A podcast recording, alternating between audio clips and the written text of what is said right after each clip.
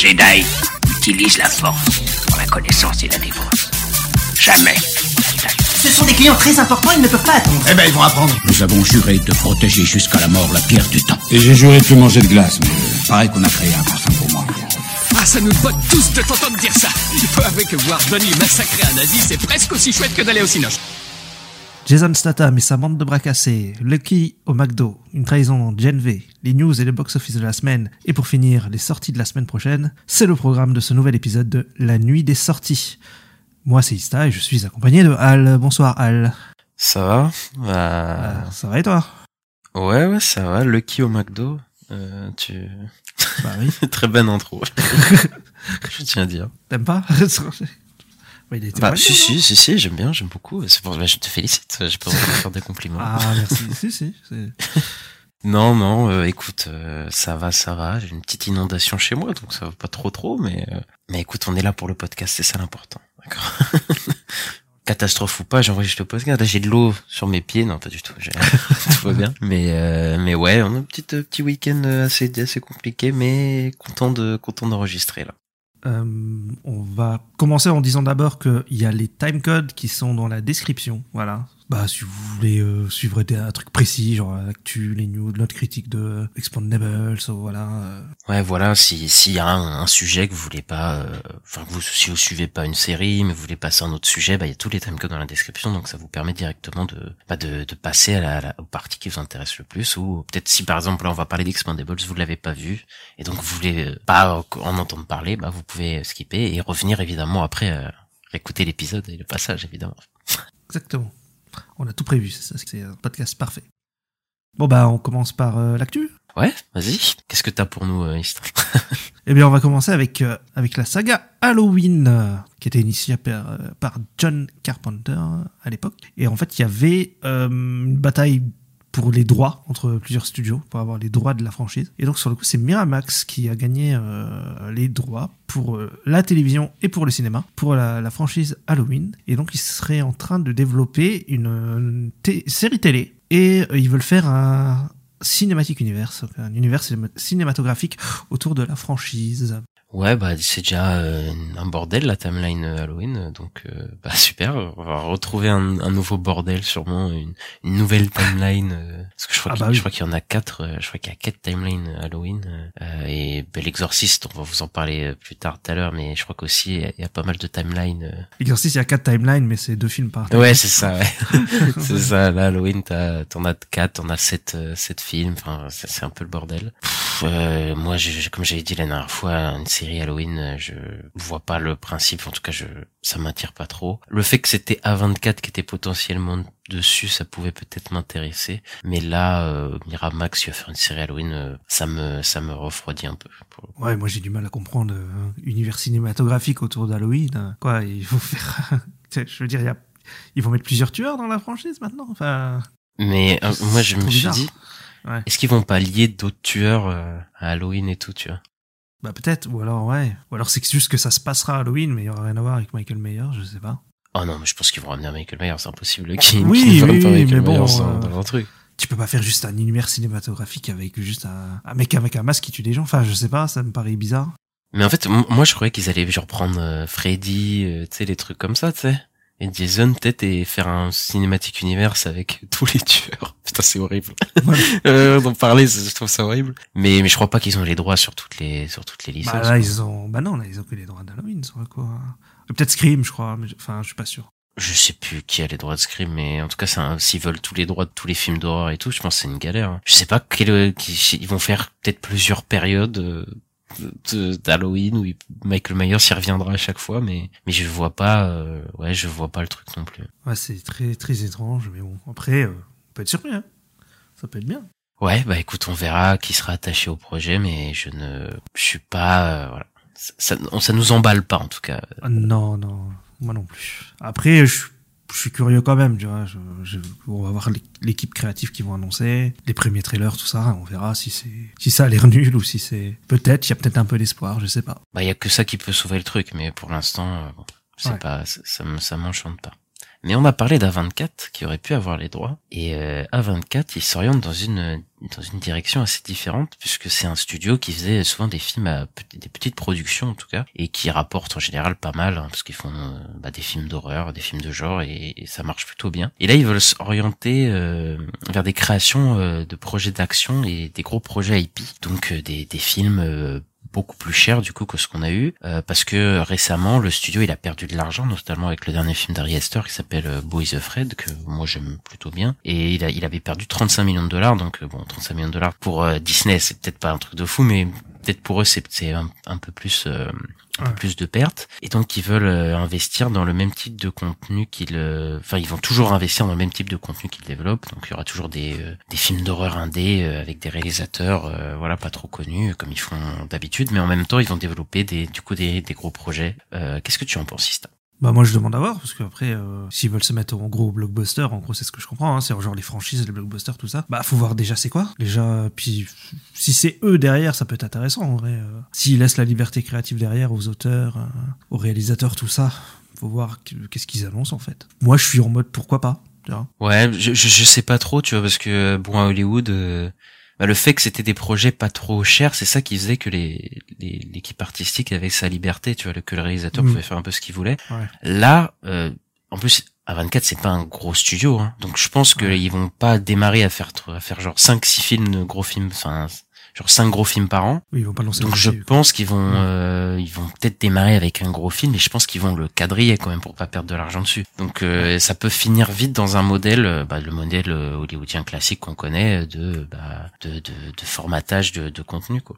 Après il y a peut-être une chance qui bah, qui créent leur propre franchise entre guillemets et qui fassent pas des blockbusters de parce que je crois qu'ils ont pas de franchise à 24 et je pense pas qu'ils vont euh, prendre euh, des, trucs de super-héros des trucs comme ça tu vois. Ou en tout cas ils prendront peut-être des trucs un peu plus obscurs je pense pour faire des moi je vois bien euh, il y a une maison de, de comics là qui s'appelle Valiant. À un moment ils voulaient faire un cinématique univers le premier film c'était Blue Chat là avec une diesel qui était nul. Oh mon dieu mais en comics, c'est très bien. Et euh, en vrai, tu vois, ça m'étonnerait pas qu'ils ils, ils, font, ils fassent un contrat avec euh, cette boîte-là pour faire un univers cinématographique. S'ils veulent, tu vois, faire un truc de super-héros, ils peuvent aller chercher là-bas. Mais bon, après, euh, bon, ils peuvent, je sais pas, ouais, il y a des livres aussi, peut-être, qui peuvent peut-être lancer des franchises, je sais pas ou même juste créer leur propre franchise, des idées originales, ce serait bien, tu vois, dans, dans ouais, un poster. Ouais. C'est, c'est plus dur à faire, je pense, mais ouais. T'as des livres de science-fiction, de fantasy, euh, voilà, des, bouquins qui pourraient faire des franchises, je pense. Enfin, je sais pas où ils, je sais pas où ils vont aller. Euh, parce que là, ça parle pas d'adaptation ou quoi, ça parle d'IP, donc euh, ça peut être des IP originales, ouais, comme Avatar, ou, voilà.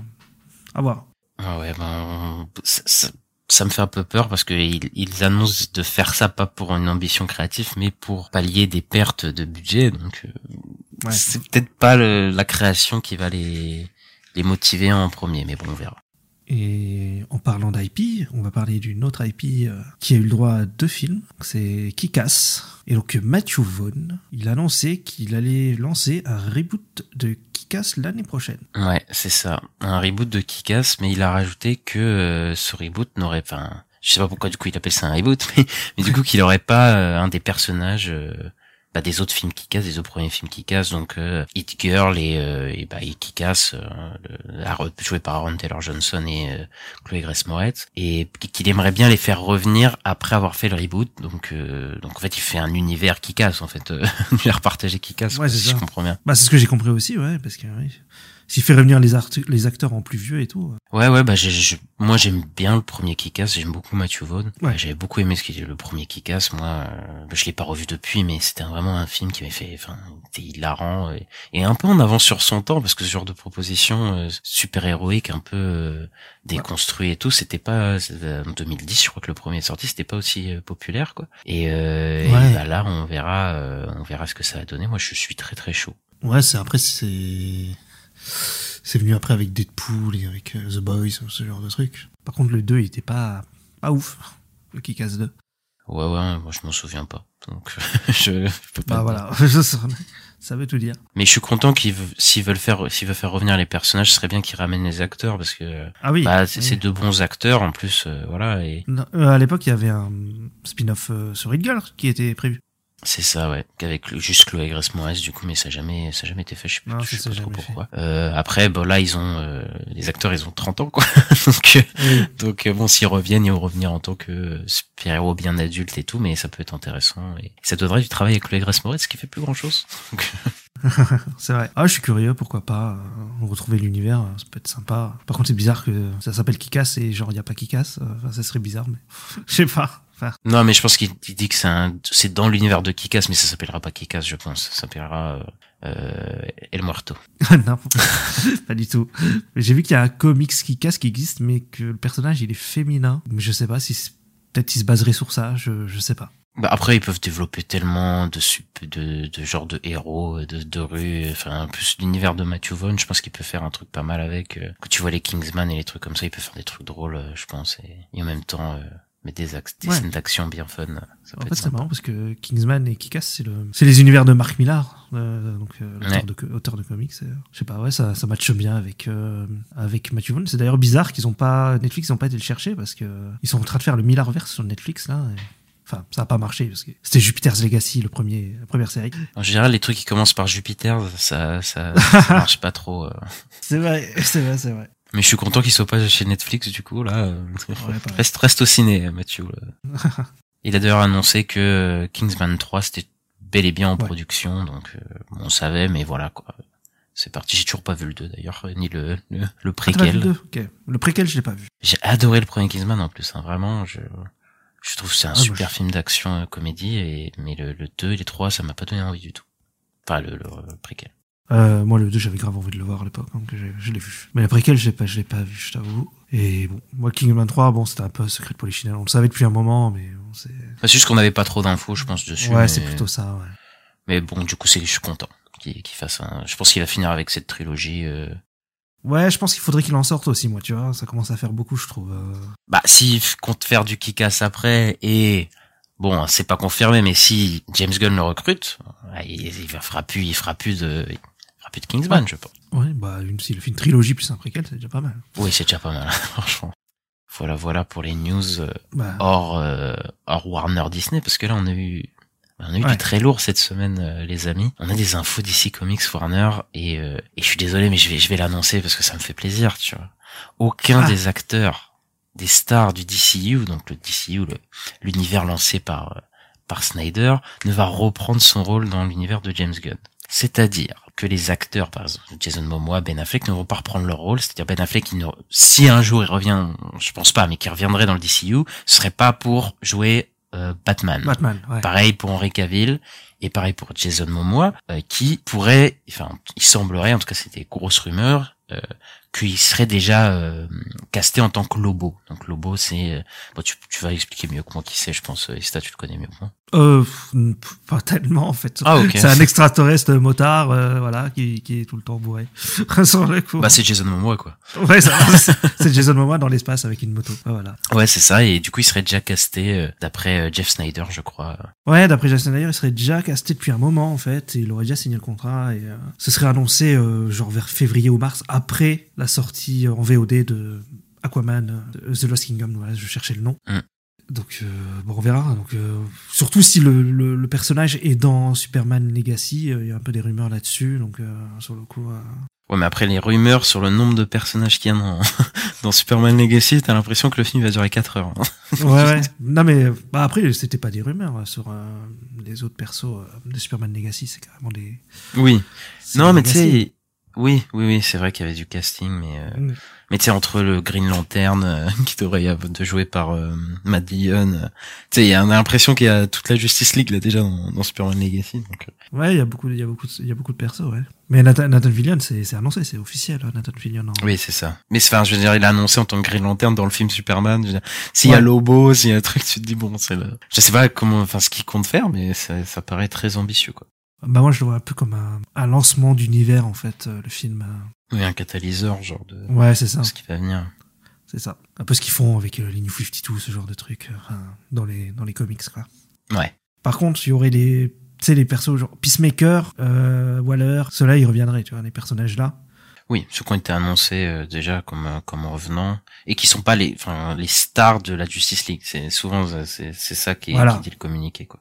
Et en vrai, moi, je trouve pas ça si déconnant parce que je- j'en ai vu qui râlaient, qui disaient ouais, c'est pas normal, euh, qui, qui recastent eux, mais qui recastent pas euh, Peacemaker, euh, Suicide Squad et tout. Mais enfin, en vrai, je me dis moi, c'est déjà les trucs créés par James Gunn, donc euh, à partir de là, euh, vu qu'il a déjà fait ça, bah moi, je trouve pas ça déconnant qu'il les reprenne en fait, vu que c'est déjà ses versions à lui de de ses personnages. Ouais, moi ça me dérange pas euh, qu'ils reprennent. euh, voilà. Moi, moi, ça m'aurait dérangé, c'est que bah voilà, il y a des mecs de la, enfin, son Gal Gadot euh, un moment disait ah mais si, il a un truc pour moi dans le DCU. euh, Enfin, ça faisait peur parce que tu te dis ben les mecs font un reboot pour prendre les mêmes persos, ça aurait été nul. Enfin, ça aurait été chiant. Alors que des personnages mineurs, euh, genre euh, bah, Amanda Waller joué par euh, Viola Davis, tu vois, ça, me dérange pas qu'ils la reprennent, il a soft reboot quoi. C'est pas, Ouais. casting était bon, ça me dérange, ça me dérange pas quoi. Alors que Henry Cavill ou des trucs comme ça, bah le, le personnage de Superman, comme il était dit, sera pas pareil. Il- En tout cas, il a pas une vision du personnage comme ça. Donc, ce serait bizarre de voir Henry Cavill jouer une autre version de Superman euh, euh, qui correspond pas à celui de, de Man of Steel, quoi.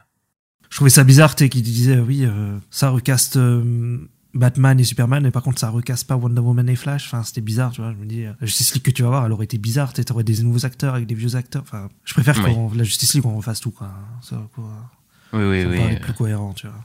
Et du coup, Ista, on a des infos aussi sur euh, sur la une prochaine série euh, du coup du DCU de, de James Gunn. Ouais, donc sur le coup, c'est la série euh, Waller, donc avec euh, Amanda Waller, euh, jouée par Viola Davis, dont, dont on parlait euh, juste à l'instant. Et euh, ouais, bah sur le coup, elle serait prévue bah, pour sortir en 2024, donc l'année prochaine. Voilà, là on a une date officiellement, on s'en doutait hein, que c'était une des prochaines qui allait arriver. Euh, mais oui, là au moins on a une date et bah écoute.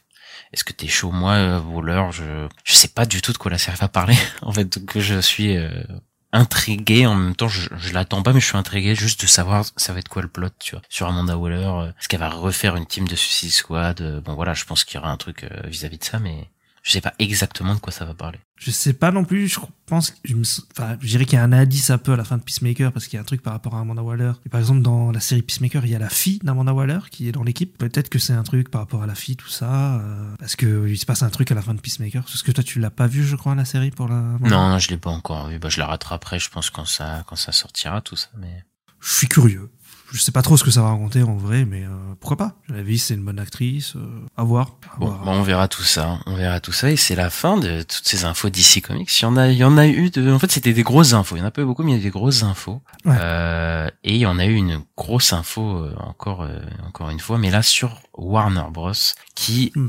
Selon Variety, donc euh, c'est pas un petit journal quoi, euh, ils ont des raisons de penser que Universal va acheter Warner Bros dans les prochaines années. Alors c'est un gros, ça serait un gros gros gros boom parce que Warner euh, la Warner c'est quand même un studio qui est euh, centenaire. Donc c'est un des plus gros studios euh, américains depuis euh, bah, depuis depuis 100 ans. Donc ça serait c'est comme la Fox en fait qui, quand elle s'était fait racheter c'était fou parce que bah, c'était un studio euh, ouais quasi centenaire. Quand il s'est fait racheter c'était un improbable de se dire ça quoi. Mm. Et là bah je pense qu'Universal eux ils ont pas mal gagné d'argent. En tout cas ces ces dix dernières années ils ont pas mal engrangé. Alors que Warner euh, ça a été assez compliqué sur certains projets. Euh, bon, ils ont des trucs qui marchent encore bien, Barbie, tout ça, mais ça a été quand même compliqué, quoi. Moi, je pense que c'est possible qu'ils se fassent acheter. Il y a des gens qui disaient que Disney allait l'acheter. Moi, je pense pas que Disney va acheter Warner, pour le coup.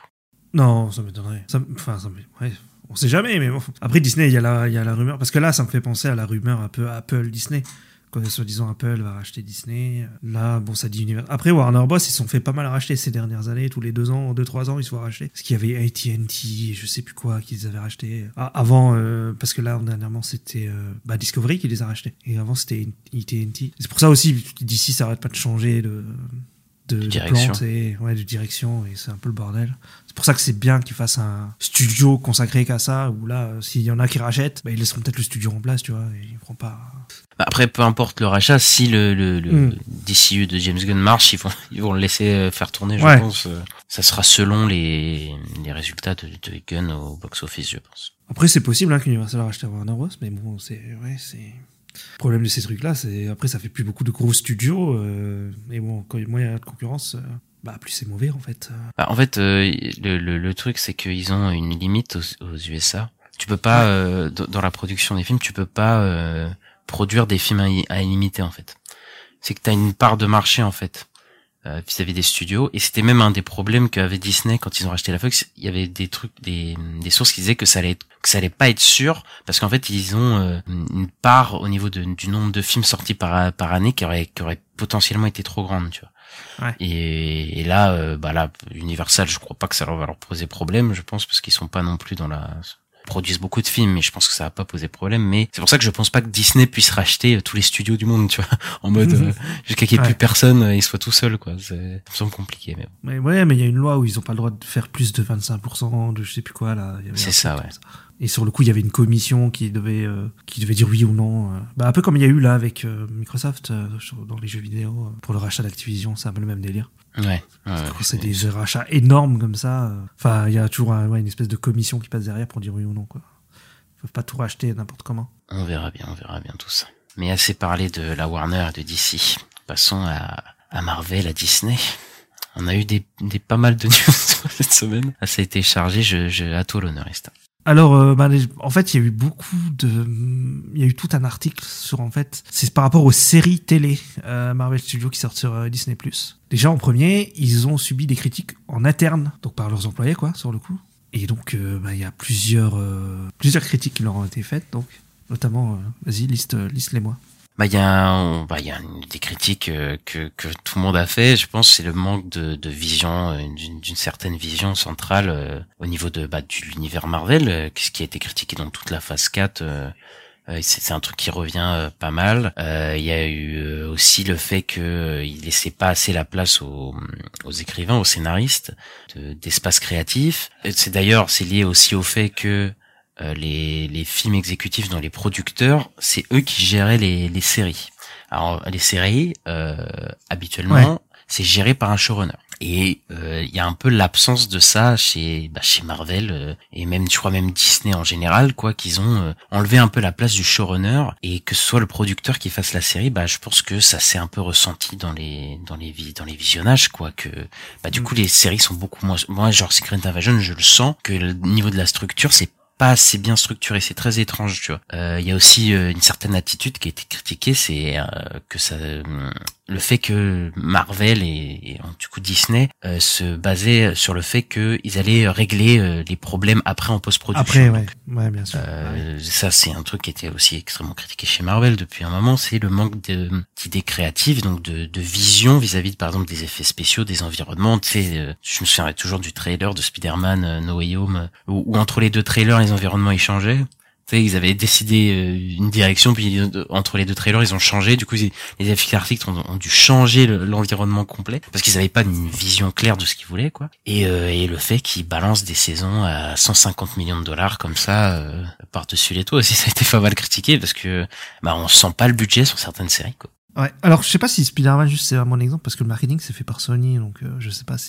J- J'ai pris le premier exemple qui me venait en tête, Oui, mais euh, c'est pas, c'est pas, on peut prendre un exemple sur d'autres choses. Mais euh, de toute façon, oui, bon, il y a déjà eu. Enfin, on en a des exemples à donner. Il y a pas de souci là-dessus. Euh, j'ai lu un truc. Il y a dans l'article ils disent quand même qu'il y a une série qui a eu un espèce de showrunner. je, je, je vais me faire taper, mais c'est- Non. Si. En fait, c'est She-Hulk parce que ils disent en fait que euh, Jessica Gao, elle a écrit la, série en production. Pendant le tournage, par contre, elle était, euh, elle était plus là, mais ils l'ont fait revenir sur la post-production. Donc il y a un côté un peu showrunner quand même, tu vois, sur euh, sur She-Hulk. Ah, mais même là, c'est chaud. c'est chaud. Mais ok, du coup, She-Hulk euh, était la série la plus euh, avec. Elle le- ressemble quand même plus à une série dans le sens où un épisode c'est une histoire, tu vois. C'est pas un film découpé en six. Euh, chez Hulk c'est pas ça, tu vois. C'est qu'on aime ou pas la série, quoi. Mais c'est. Oui, je, je vois ce que tu veux dire. En tout cas, Tu peux dire t'as l'épisode de Daredevil, t'as l'épisode du mariage, tu vois. Tu peux dire des trucs comme ça, tu vois. Oui, je, je pense que tu veux dire qu'il y a une progression dans le dans dans dans, dans le récit quoi. Alors que des fois t'as des épisodes euh, dans Secret Invasion, t'as l'impression que tu fais du surplace et tu comprends pas trop euh, pourquoi c'est placé là à ce moment-là. euh. Ouais. C'est très étrange, oui. Je vois Bah, ce moi j'ai surtout l'impression de voir des films, euh, surtout les les six les surtout les formats six épisodes. dire. Oui. J'ai vraiment l'impression de voir un, un film découpé en, en six, quoi. Alors que bah She-Hulk je le sens pas comme je le sens pas comme ça. Et peut-être Wanda aussi, parce que Wanda, comme ça, s'inspire des séries. Ça reprend des sitcoms. Chaque épisode, c'est euh, une parodie d'un sitcom. Bon, je- Mm. Ap- Après, peut-être le côté, euh, l'autre côté, tu sais, le côté terrestre avec le Sword et tout. Là, on est peut-être plus dans un film Marvel, MCU, tu vois. Oui. Mais c'est peut-être les deux que je dirais vraiment qui ont un- une ADN quand même série. mec avait une vision de ce qu'il voulait faire avant de Ouais. de, de faire voilà She-Hulk bon chacun pense ce qu'il veut mais oui je pense que a une, une identité propre et que c'est pas un découpage de de, de film et que ça avait vraiment une idée de série euh, peu importe si on trouve que c'est bien ou pas et en parlant de Secret Invasion on avait Ouais. le- un des écrivains du coin des scénaristes de Mr Robot qui était une Mm. série euh, qui était pas mal je l'ai pas fini malheureusement parce que je sais pas mais elle était super Pareil. euh, qui s'appelle Kyle Bradstreet et qui a, qui a révélé qu'il a travaillé sur le script de Secret Invasion pendant un an, Mm. mais que Marvel l'a viré pour changer de direction. Ça fait mal. Ça fait et- mal de ouf. Et Ouais. tu vires pas quand même un mec qui a fait Mister Robot, euh, ça va pas quoi. Surtout pour nous donner ce qu'on a eu, ce qu'on a eu après. Enfin, Ah mais mais je me suis rappelé à la fin, je me suis dit mais quand même, on a eu le trailer de Secret Invasion en septembre 2022 c'est- ouais. et c'est sorti en juin 2023. C'est enfin, c'est pas normal. En fait, c'est C'est vrai qu'il y a eu un gap entre les. bah ouais, c'est vrai. Mais c'était pas fait du Covid ou? Bah, je pense pas. hein. Après, il y a eu le, le, il y a eu le changement Iger, Chapek Iger. Est-ce que c'est ça? Je sais pas. Qui, qui, Oui, qui a-. Après, il a la, la, la date de sortie, elle avait peut-être bougé, non? Ouais, je, bah, je pense qu'elle a bougé, mais ça fait quand même long. hein. Oui, c'est vrai que c'est long. Ça, fait, euh, ça, ça fait pratiquement 10 mois. Sur le coup, j'étais en train de compter. Je me suis dit 6 plus 4, ça fait 10 mois. Parce que là, par exemple, il y a Echo qui sort en janvier, on n'a toujours pas le trailer, tu vois. Ouais, ouais. ouais bah après, euh, là, je pense qu'ils sont dans un dans un moment où ils sont en train de tout remettre en place entre guillemets chez Marvel. euh. Ouais. Donc je pense qu'ils balancent pas des trailers au hasard comme ça. Et ils veulent attendre de bien structurer leur euh, leur agenda. Ouais, bah, ju- justement, qu'est-ce qu'ils sont en train de faire Marvel Ils sont en train de tout restructurer. Et en fait, ils sont en train de changer leur faction de, de travailler sur, euh, notamment sur les séries euh, dont on parlait. Donc, le, le fait que je critiquais, voilà, que ça faisait des films un peu euh, divisés en, en six épisodes. Là, ils, ils partiraient vraiment sur des séries à plusieurs saisons. Bah, moi, je pense que c'est la bonne chose à faire parce que j'ai l'impression qu'ils sortaient des séries, des mini-séries sorties du chapeau sur des personnages que tout le monde s'en foutait un peu. Bah, c'est ça. Tu sais, des séries un peu survolées sans vraiment euh, qu'il y ait d'intérêt de développement. C'est juste, enfin, c'était un peu ce que Bob Chapek qui disait. Là, on veut du contenu, on veut du contenu là. C'est c'est- qui dit ça, mais oui, oui. Euh, Iger. Oui, c'est dur, les deux Bob. Mais non, c'était Chapek qui disait ça. Bayer, celui qui est en place. Iger, c'est celui actuel, ouais. Ouais, mais c'était Chapek qui disait qu'il voulait du contenu sur Disney Plus là. Ah oui, oui, pardon, je, oui, oui, ça, oui. Ouais, ouais, ça, Je, je- je me souviens que c'était ouais, c'était Bob Chapek qui disait euh, on veut balancer le, le maximum de contenu euh, sur Disney Plus et c'était un peu ça quoi. Je- Là, il y a des séries qui ont été tournées euh, sur des Mm. personnages tertiaires, euh, enfin des personnages secondaires d'une série quoi. Je- Des trucs genre Echo, Agatha, des trucs comme ça. C'est bon après peut-être je dis pas qu'ils vont être mauvais ou quoi, mais juste l'idée de faire des, des spin-offs sur des personnages comme ça, juste en en plus Mm. bazarder en six épisodes comme ça, euh, sans rien développer, qui vont pas forcément revenir, c'est juste pour créer du contenu. Là, s'ils veulent faire un truc avec une ambition sur plusieurs saisons, peut-être qu'ils veulent développer un propos, ils vont vraiment développer des personnages sur plusieurs saisons au lieu de Ouais. juste balancer six épisodes euh, pendant un mois et demi, quoi. Après, Agatha, c'est du 9 épisodes, je crois. Donc Ouais. c'est plus comme euh, She-Hulk et Wanda, quoi. Mais euh, Echo, enfin moi le pire pour moi c'est Echo, parce que Echo, ils l'ont annoncé avant qu'Hawkeye sorte, c'est-à-dire qu'on n'avait jamais vu le personnage. Ouais. Ils ont dit, il va y avoir une série sur un perso secondaire, une série qui arrive, et en vrai le perso, bah, il était pas ouf dans Hawkeye, quoi.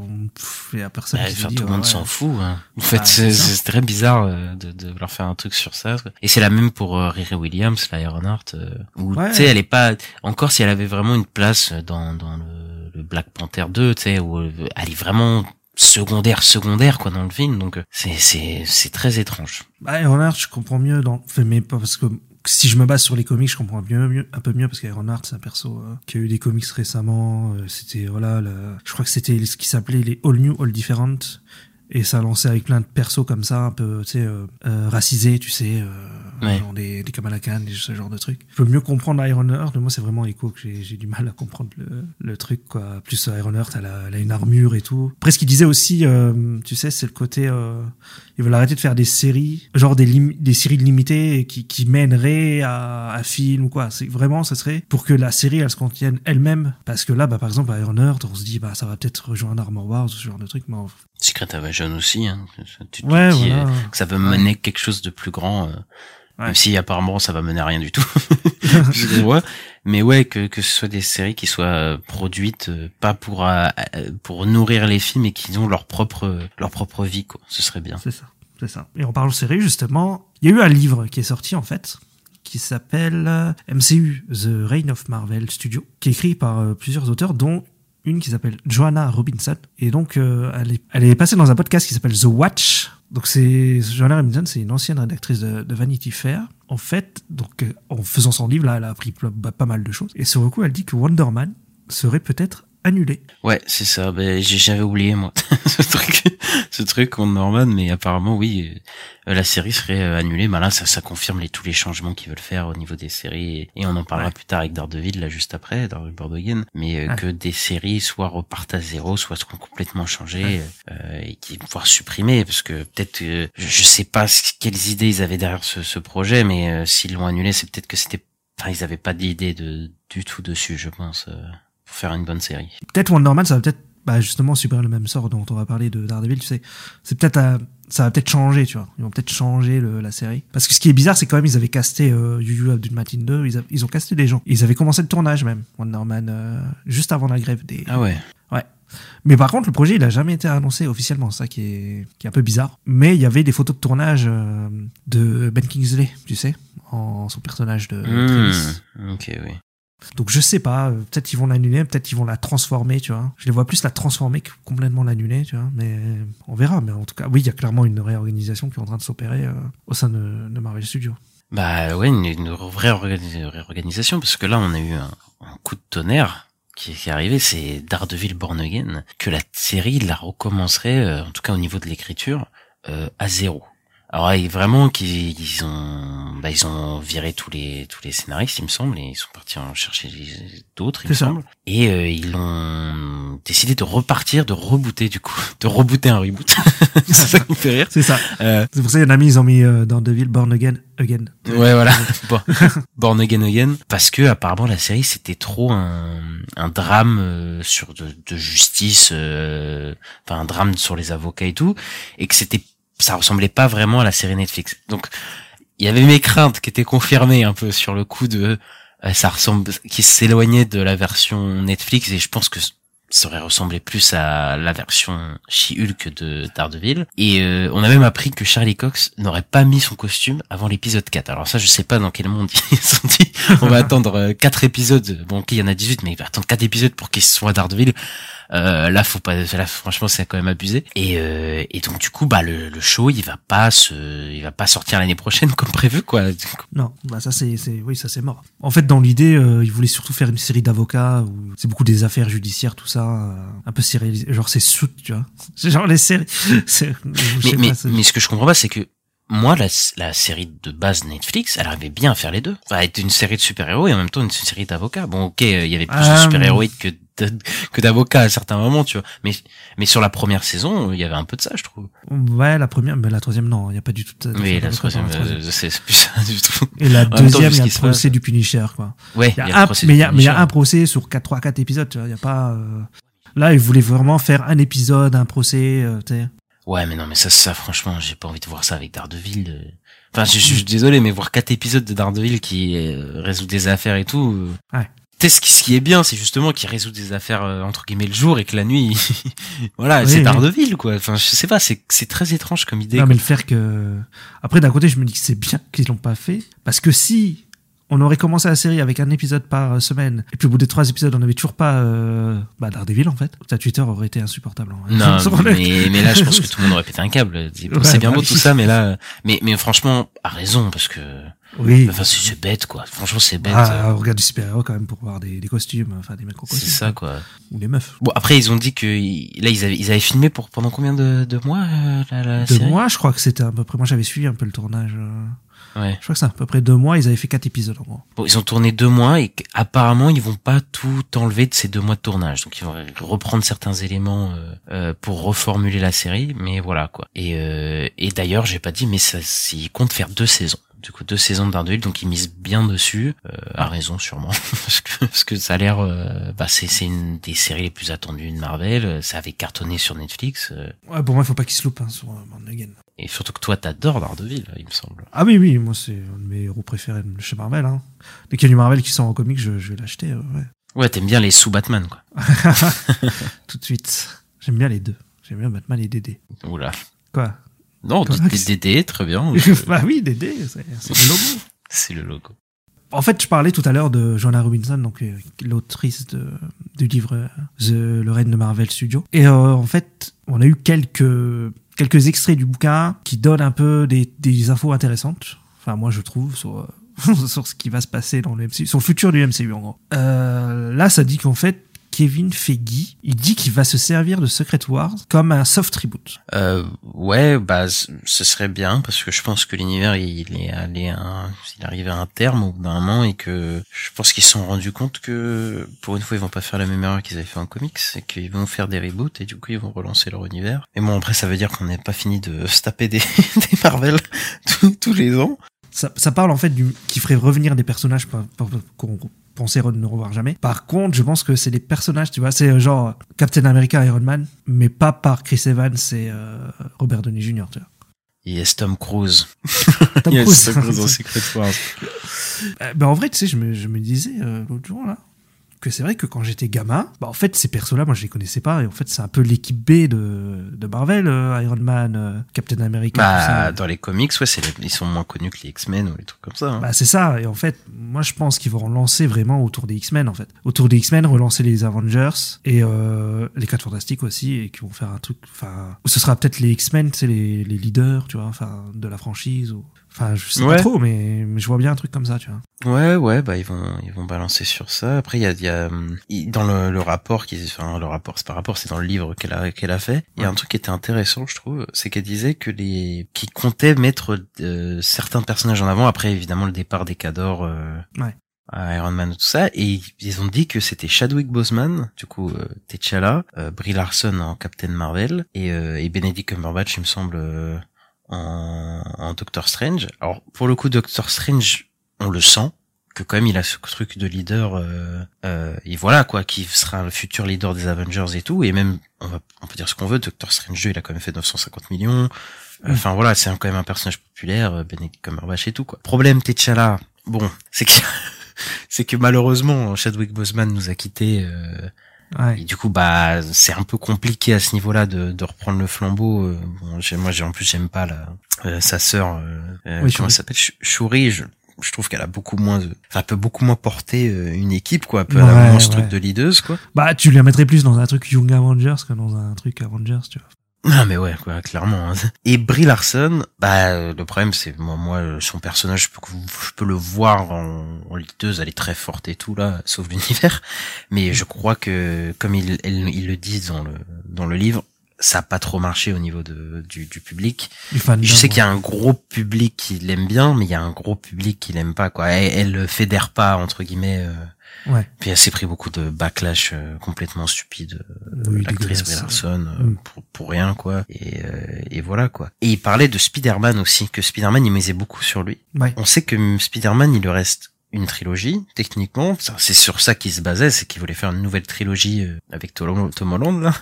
Ouais. Comme c'est et Claude, euh, voilà. Mais du coup, s'il y a un reboot, est-ce qu'ils auront le temps de finir cette trilogie? Moi je me pose cette question. ah oui c'est vrai bah faut voir quand ça arrive Secret, euh, Secret Wars quoi Parce que est-ce qu'ils vont parce que je pense que quand il y a Secret Wars qui arrivera en 2028, je, enfin je dis ça, mais voilà, je sais pas quand, euh, et qui reboot tout, est-ce qu'ils vont garder Tom Holland dans Spider-Man? Est-ce qu'ils vont repartir sur un autre Spider-Man? Je pense que là ils ont une fenêtre avec Miles Morales. Ouais.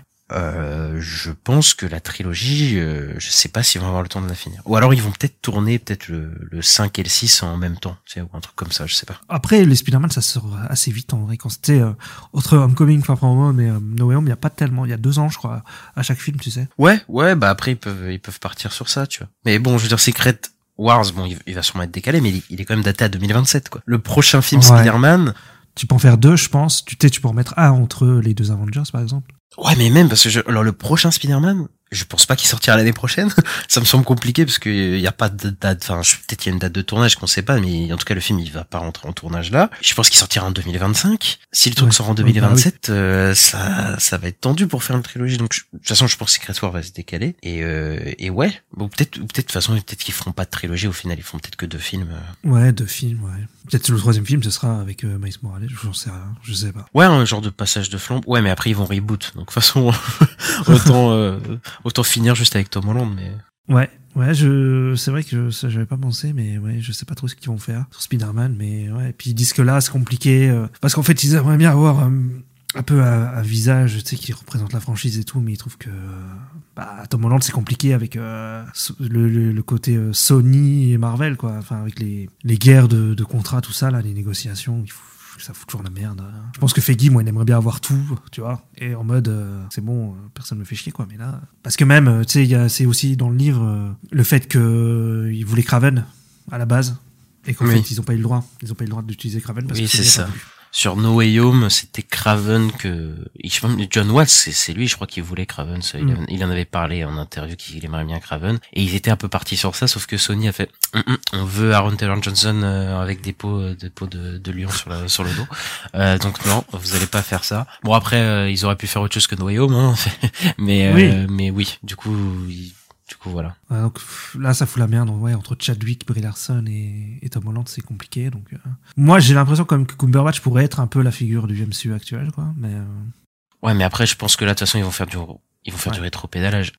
Ouais, bah Captain oui. Marvel, elle a pas son film à elle, c'est deux Marvel, c'est quoi, c'est, déjà un truc de groupe. Donc je pense qu'ils ont même plus confiance en son aura et je crois que Brie Larson, elle a même un peu dégoûté, euh, enfin, vis-à-vis de ça, mais légitimement, hein, mais voilà, quoi. Et, euh, et, euh, et surtout, ce qu'il y a plein de rumeurs sur Secret Wars de des personnages qui reviendraient.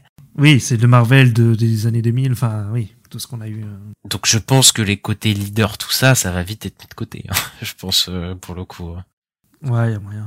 Bah après, il faut quand même, euh, faudrait quand même, quand on film Avengers, c'était un peu euh, l'acteur qui fasse venir les gens. Bah en vrai, c'est Cumberbatch, je dirais quand même. Hein. Puis après, s'il ramène, euh, bah comme No Way Home, quoi. S'il ramène des vieux, oui, ça peut. Il ramène euh, Hugh Jackman et tout, oui, ça va cartonner. Bon, bah après les Avengers, ça va cartonner, ça j'en doute euh, absolument pas. Ouais. pour le coup, mais mais ouais, je sais pas quelle direction ils, ils vont prendre. Est-ce que est-ce que t'as des petites infos Marvel qui qui, restent- qui te restent, Ista là, sous- dans, dans le grenier Ouais, bah juste euh, pour qu'on en parle des acteurs, il y a aussi euh, par rapport à Bruce Banner. Ouais.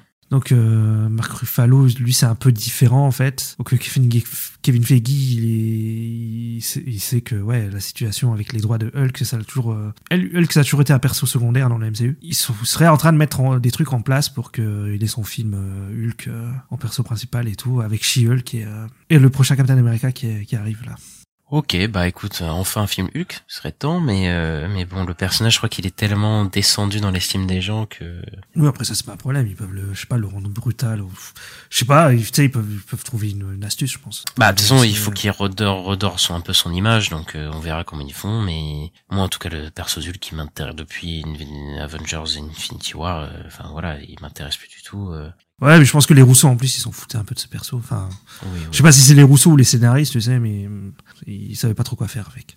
Bah, après, c'est ça aussi le problème des persos peu- qui sont un peu trop puissants aussi, ou des trucs comme ça, c'est que bon, tu te retrouves, c'est un peu chaud, genre si t'as le Hulk, le vrai Hulk, et bon, bah là, au début de, de Infinity War, euh, le, le Hulk des comics, je pense que Thanos, il fait pas le fier non plus devant, quoi. Enfin, je, je Thanos, je sais qu'il est Mhm. fort, mais enfin, ce que tu, tu le vois qui se fait défoncer en une minute, le, le Hulk, euh, je pense quand même Ouais, que mais- Hulk des comics est quand même un peu plus résistant que ça, quoi. Thanos. Après là, Thanos il a, les, il a quelques pierres au début de, du, euh, oui, mais il, il les utilise pas, hein. sur Hulk, il les bat juste en 1v1 en coup de poing, quoi. Ouais, c'est vrai. ouais. Après c'était pour dire, euh, dans, ça dans un sens c'était plutôt bien fait, tu sais, ça montre qu'il est puissant et puis voilà, ça, ça te lance. Non mais c'est bien parce que ça augmente euh, le- la puissance de Thanos, mais, Ouais, mais voilà. pour le personnage de Hulk, malheureusement, ça le diminue en fait. Enfin, ce- du coup, Hulk, il est plus. Ouais. En plus, il se cache tout le film. Enfin, c'est c'est un truc une Bah, idée c'est ça, ouais, il est même pas vraiment dans la bataille finale et tout, c'est dommage quoi. C'est juste euh, Bruce Banner dans, dans, dans, dans, dans la Buster quoi. Pas ouf. Mais il mériterait mieux comme euh, c'est un personnage qui mériterait mieux. Et euh, sur le coup aussi, encore par rapport à. Là, c'était au panel sur le coup de. Par rapport à ce livre. Là, euh, donc Joanna Robinson, là, elle a révélé que l'obtention des notes certifiées de fraîche, tu sais, sur euh, Rotten Tomatoes, c'était très important pour euh, Kevin Feige. Ils espèrent qu'il affichera toujours ses trophées malgré les récents échecs critiques. Robinson a note que Feige prend les critiques très au sérieux, y compris les commentaires faisant pression contre le manque de liberté créative du MCU. Et cela affectera probablement les choix en coulisses à l'avenir. Donc ouais, lui, en fait, il regarde beaucoup les critiques, les Rotten Tomatoes, tout ça.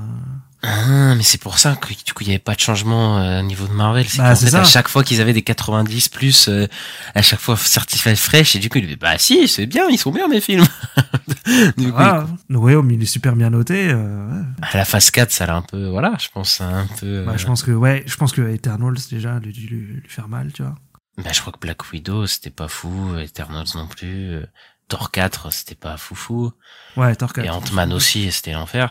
Euh, donc ouais, je pense que ça a mis un petit coup. euh, Ouais. Et les séries, euh, c'est la même chose. hein. Ouais. Bah, c'est surtout Ant-Man, j'ai l'impression qu'il les a vraiment, il y a vraiment eu un déclic avec Ant-Man 3. Parce que eux, ils se sont dit, ce qui est dit dans le livre, c'est qu'ils se sont dit qu'ils avaient un banger, quoi. Ils avaient un, ils avaient une masterpiece, ils étaient en mode, putain, notre film, il est génial et tout. Et en fait, après, ils ont fait les critiques, ils ont pas compris. Et bah, voilà. Maintenant, Ils ont compris, je pense.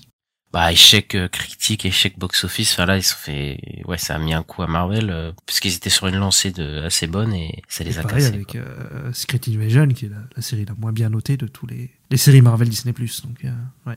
Et il reste une petite news, c'est par rapport à Deadpool 3. Et bah, Deadpool 3, bah, ils comptent toujours le sortir euh, en mai de l'année prochaine. Ouais, bah écoute, apparemment, euh, ils estiment que les reshoots seront pas... euh, Enfin, en tout cas, ça va pas prendre autant de temps de faire les reshoots, de faire la post-prod jusqu'en mai, 3 mai 2024. Euh, mais bon, je, je sais pas, on- quand les, les studios de VFX seront en grève, ils seront dans la merde, mais... mais euh, ouais, bah écoute, euh, moi je suis toujours pas excité par ce projet et cette annonce ne m'excite encore pas. Ouais, moi, je ouais, moi, j'ai envie de le voir, moi. Moi, ça peut me faire rire. Je suis pas, je suis pas quelqu'un de compliqué. Ça sur le coup. mais- Hum, Ouais, bah écoute, on verra s'il est euh, au moins meilleur que le 2. Ouais, ouais, le 2, j'avais pas trop aimé non plus, je t'avoue. Et bon bah c'est fini pour euh, pour cette semaine. Est-ce que on n'attaquerait pas les sorties de la semaine, euh, cher Ista? Eh bien, si, on passe maintenant aux sorties de la semaine.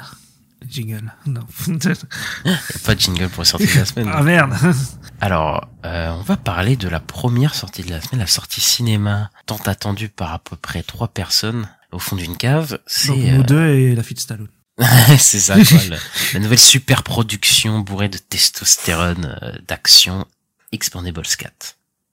Let's fly, baby!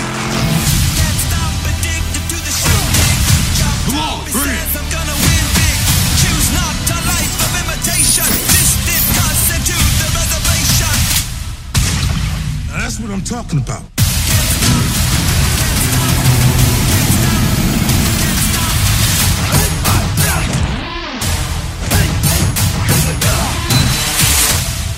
Is that the biggest one you've got? Oh, it's way bigger than that.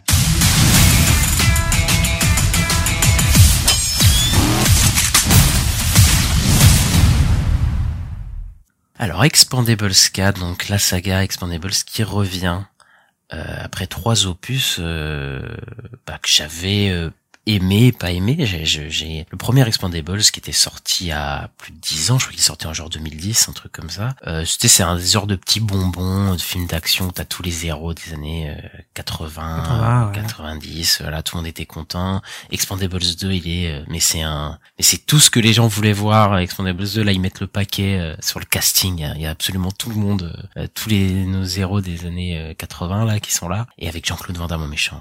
Jean-Claude Van Damme en méchant, c'est, c'est forcément, forcément, euh, moi je suis content. Et 3, il y avait, euh, il y avait un petit problème niveau Expendables 3, c'est qu'il était, euh, ils avaient essayé de fusionner euh, genre les vieux et avec une jeune génération, et ça avait pas trop plu à l'époque. Euh, et, euh, ouais. et en plus, il était PG-13, donc ça aidait rien à la, à, la, production de ce film. Et il a été bâché. Enfin ouais, le film il est pas bon. Il y a pas de, c'est pas violent et en même temps t'as des jeunes dont t'en as rien à foutre à l'écran quoi. Et donc là ils reviennent avec Expendables 4 qui a coûté 100 300 millions et qui est déjà dispo en digital euh, quelques jours après la sortie cinéma en France, parce qu'elle est sortie il y a un mois euh, aux USA. Donc le film fait un, énorme flop. Et il est réalisé euh, par le mec qui a fait euh, Need for Speed. Je sais pas si t'as vu Need for Speed. Ah, j'avais, non, j'ai pas vu, mais j'ai pas vu que c'était ce réalisateur-là. Bah, c'est lui qui a fait Need for Speed et j'avais, j'aimais bien Need for Speed enfin, j'aimais bien. Je, je l'ai vu une fois il y a dix ans, je saurais pas te dire euh, s'il est bien, mais j'avais pas détesté Need for Speed. Mais c'est celui qui a fait très récemment un film Netflix avec John Cena et, euh, et Jackie Chan, je crois, euh, qui s'appelle Hidden Strike. Et je sais pas si tu avais vu euh, le film, il a l'air horrible. Tu sais, c'était un film d'action euh, Netflix où tous les fonds verts avaient l'air horribles. Ouais. Enfin, c'était, euh, ça avait l'air d'être, euh, d'être l'enfer. Et donc là, on se retrouve devant Expandables 4 et, euh, et bah, quelle est ma réaction devant le film? Le film, euh, bon, c'est pas une surprise, le film est pas bon, on va pas se mentir, mais c'est pas une surprise. Tout le monde l'avait défoncé, personne n'était allé le voir à cause de ça parce que personne l'attendait, mais en même temps, je crois que sur Rotten Tomatoes, il était à des notes euh, horribles. Et en fait, le film, c'est une publicité mensongère déjà, parce qu'à la base, le film c'était un spin-off euh, de Expandables, c'était pas un Expandables 4, c'est un spin-off sur le personnage de Christmas, donc le personnage de Jason Statham. Et en fait, Stallone, il est présent dans le film 20 minutes, quoi. Et on essaie de te vendre comme un Expandables 4, alors que c'est Mm. bah, tout le film. Il est, c'est Stat, c'est Jason Statham, quoi, qui est le héros et dans le film, quoi. Et donc bon, on va attaquer les problèmes. Euh, le premier problème, bah, c'est comme dans le, le film euh, Expandables 3, euh, bah, la moitié du casting, c'est pas des Expandables, quoi. La moitié du casting, c'est pas des stars des films d'action. Mais 50 il y a, y a 50 Cent, Andy Garcia. Enfin, c'est des, des- c'est- ces mecs-là, c'est pas des stars de, enfin, je les aime bien, hein, mais c'est pas des stars de films d'action. Et après, il y a des jeunes. Donc, on te met, euh, il y a une fille, un Mexicain, euh, que je sais pas, euh, je, je sais plus, je sais pas d'où d'où ils sortent. Et t'as Megan Fox, qui est en plus la leaduse du groupe, quoi. Tu te dis, mais personne n'y croit. Genre, Megan Fox, elle a une trentaine d'années, elle est avec des mecs de 60 ans, euh, et ils te font croire qu'elle est super forte, qu'elle est la leaduse du groupe, mais enfin, ça marche pas du tout, quoi. Et euh, tous les personnages, ils sont, ils sont nuls, quoi. Et en plus, ils- c'est même pas genre ils ont essayé de faire un effort dessus. C'est les personnages, ils existent pas quoi. Dans le film, il y a que Jason Statham qui brille et les ils autres, euh, ouais, ils ont même pas de moment de de action cool quoi. Le personnage de Megan Fox, à aucun moment il a un moment de de, de gloire quoi. En plus, son personnage Megan Fox, il est mais, mais hyper caricatural euh, avec sa relation en plus avec Jason Statham qui a genre Ah euh, ouais, 30 ans de plus qu'elle. euh, C'est trop bizarre déjà. Enfin, c'est des trucs que tu fais plus ça, de- normalement, mais bon bref. Et, et tout le monde sert à rien quoi. Et ça joue mal. Oh là là, Dolph Lundgren, 50 Cent et tout là, c'est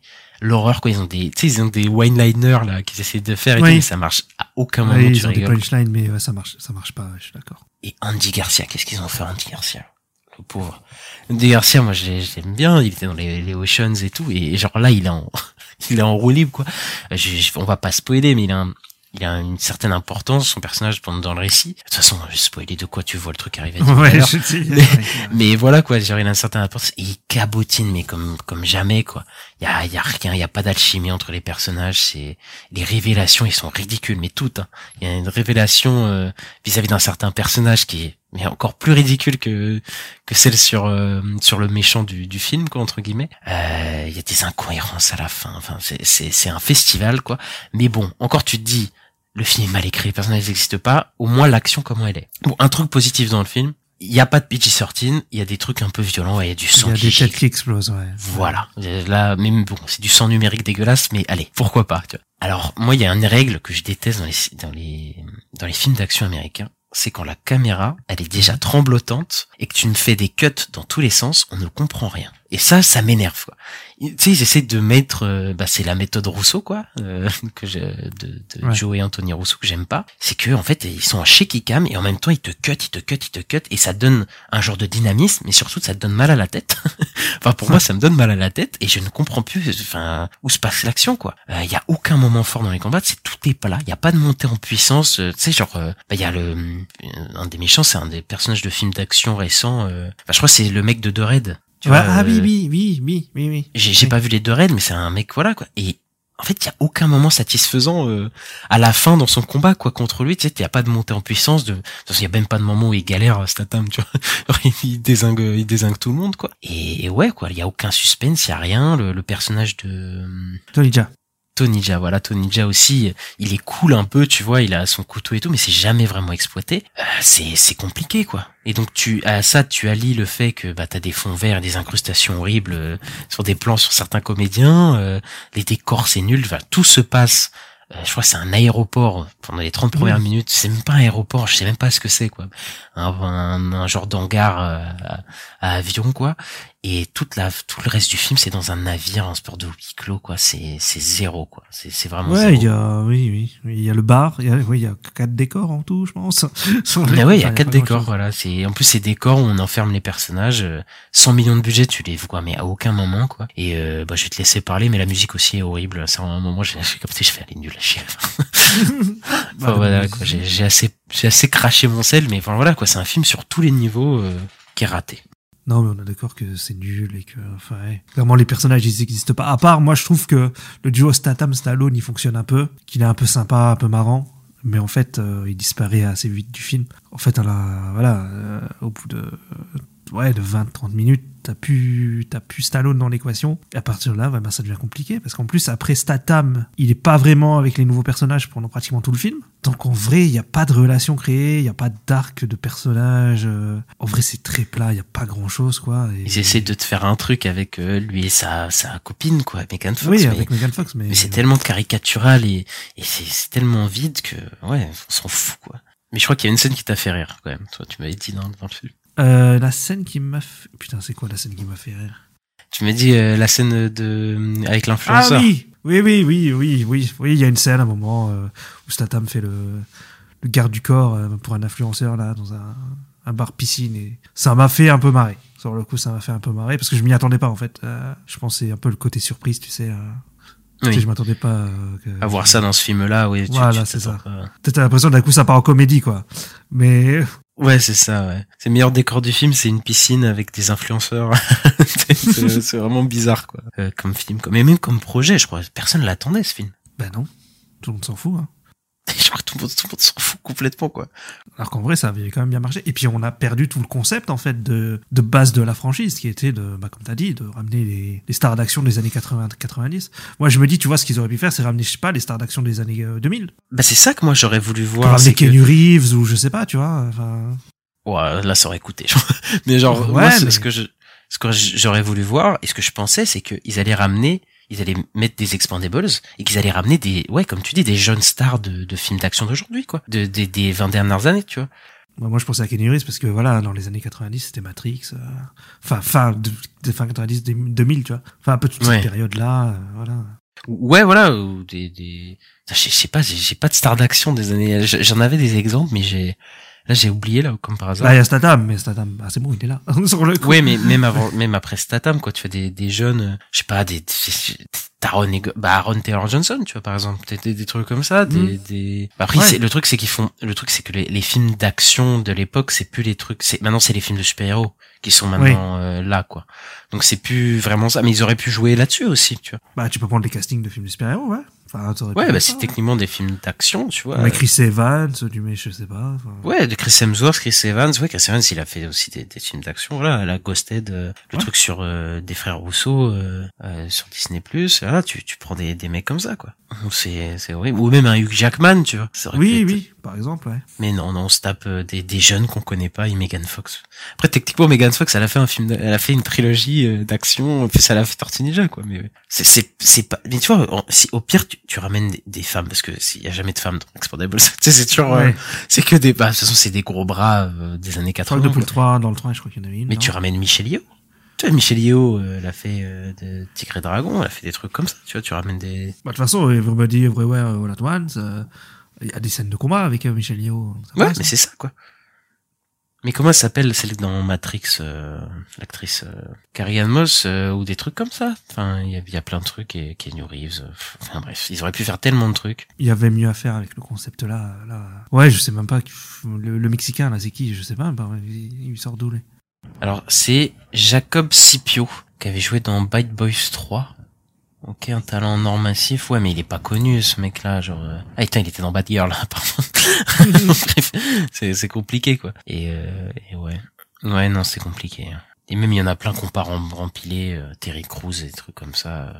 Oui, ils sont pas revenus, ouais, effectivement. Il y en a beaucoup qui sont pas revenus. On n'a pas vu Schwarzy, on n'a pas vu. Bah, après Bruce Willis, c'est compliqué, mais. euh, Schwarzy, il me semble qu'il il est dans les deux premiers, Schwarzy, il me semble. hein. C'est ça, ouais. Mais après, il y en a plein qui ont pas voulu revenir dans le 3 parce que ils sentaient que c'était, voilà, quoi.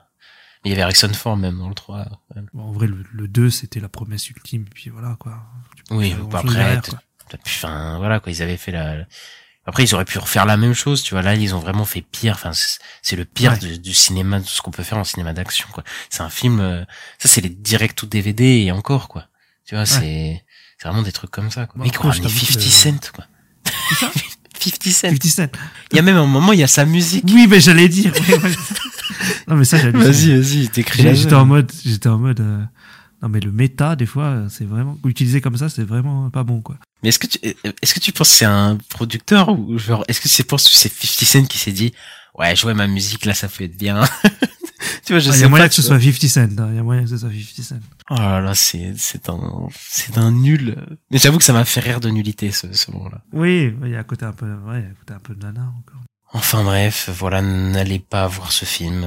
Après, il est disponible, enfin, de toute façon, il est disponible déjà en digital, il tellement il croyait pas en, en ce film, le film il fait un flop, euh, voilà quoi. Euh, c'est mérité. Et on va passer, euh, on va passer à la suite, Ista. Ouais, on va parler de Loki. Make the hard choice. It's him. War is on its way. Come on, you're the god of mischief.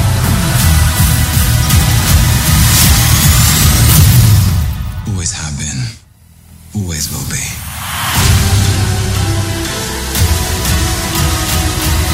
A little over the top, don't you think? I thought it was spot on.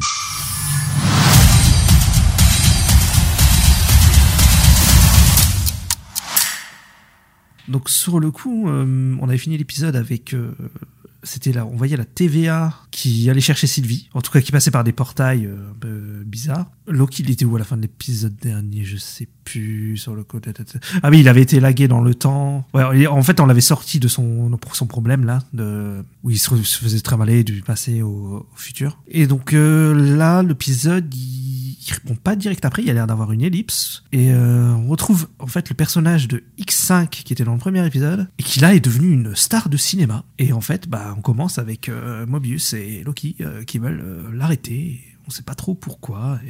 Et, et voilà, sur le coup. Et ça donne un début, moi je trouvais un peu confus quand même. Enfin, je sais pas ce que t'en penses, mais... J'ai vu que ça dérangeait pas, enfin, ça avait dérangé pas mal de, de personnes, mais c'est vrai que ça, peut-être t'as l'impression qu'il manque une scène où, parce qu'ils Ouais. ils, ils vont direct dans le, dans, dans un passé, quoi.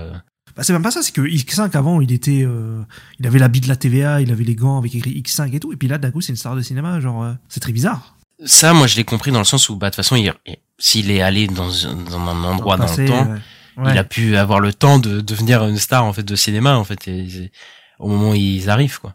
Mais après, je, je- je- quand tu regardes les épisodes, euh, les deux épisodes back to back, je pense que tu t'es un peu perdu, ouais. Ouais, c'est ça, c'est ça, c'est un peu confus, je trouve. En fait, il, il cherche X5 pour savoir où est Sylvie, en fait. C'est ça, en fait, l'histoire de l'épisode, c'est il cherche Sylvie. Et du coup, euh, toi, comment t'as trouvé euh, cet épisode? Bah, je l'ai trouvé bien, dans le sens où ça joue bien, il y a des bonnes scènes.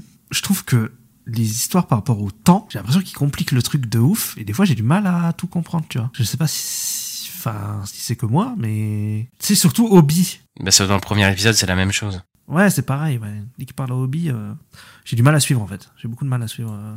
Ouais, pareil, je, je- à chaque fois, je, soit je me retape le- l'explication, tu sais, je reviens en arrière, je dis, mais attends, j'ai pas compris. Soit je, je laisse le truc passer et je me dis, bon, bah, c'est pas grave, ça doit pas être important. Et j'ai l'impression qu'en fait, ils ont trouvé assez vite le problème, le, la personne qui va faire euh, un truc pas bien, quoi. Euh, tu, de Brad, tu parles, ou de, de la, de la fin? La, la fin, la toute fin. Oui, là, là, j'ai oublié son nom, mais oui, l'anta- l'antagoniste de l'épisode, là, qui cherche, euh, qui efface toutes les timelines. Oui, c'est ça. J'ai l'impression qu'en fait, euh, je, je sais pas, c'était bizarre. Bah, le rythme, il est bizarre de l'épisode, un peu, Ouais, c'est ça. on a l'impression qu'il est un peu trop long, mais en même temps qu'il est trop, enfin, qu'il va trop vite, en fait, euh, Oui. cet épisode. euh. Il y a un peu ce, ce sentiment-là euh, euh, où, où genre ça tourne un peu en rond, tu sais, genre Hmm. il y, a, il y a une super scène de, de, de début. J'aime beaucoup la course poursuite. Euh, je sais pas pour toi là, Ouais. où les parce que tu sais, ça nous remet un peu un Loki assez puissant, stylé, parce que sais, dans là il est un peu baladé, il peut pas utiliser ses pouvoirs forcément dans le TVA. Donc on, on, oub- on oublie un peu le, le pouvoir de Loki. Je trouve qu'il là il les utilisait super bien quoi, les, les, les illusions et tout là. Ouais, avec les ombres et tout, c'est super stylé. C'est super stylé. Et le mec qui croit qu'il se fait attaquer dans une foule, mais en fait il est pas attaqué dans une foule. Et enfin, ça marche super Ouais. bien, je trouve, euh, euh, cette course poursuite quoi. Ah, de ouf. Et ça, ça le met, même cet épisode, je trouve, pour Loki, il est bien parce que ça le, ça le remet au, au niveau de d'anti-héros quoi.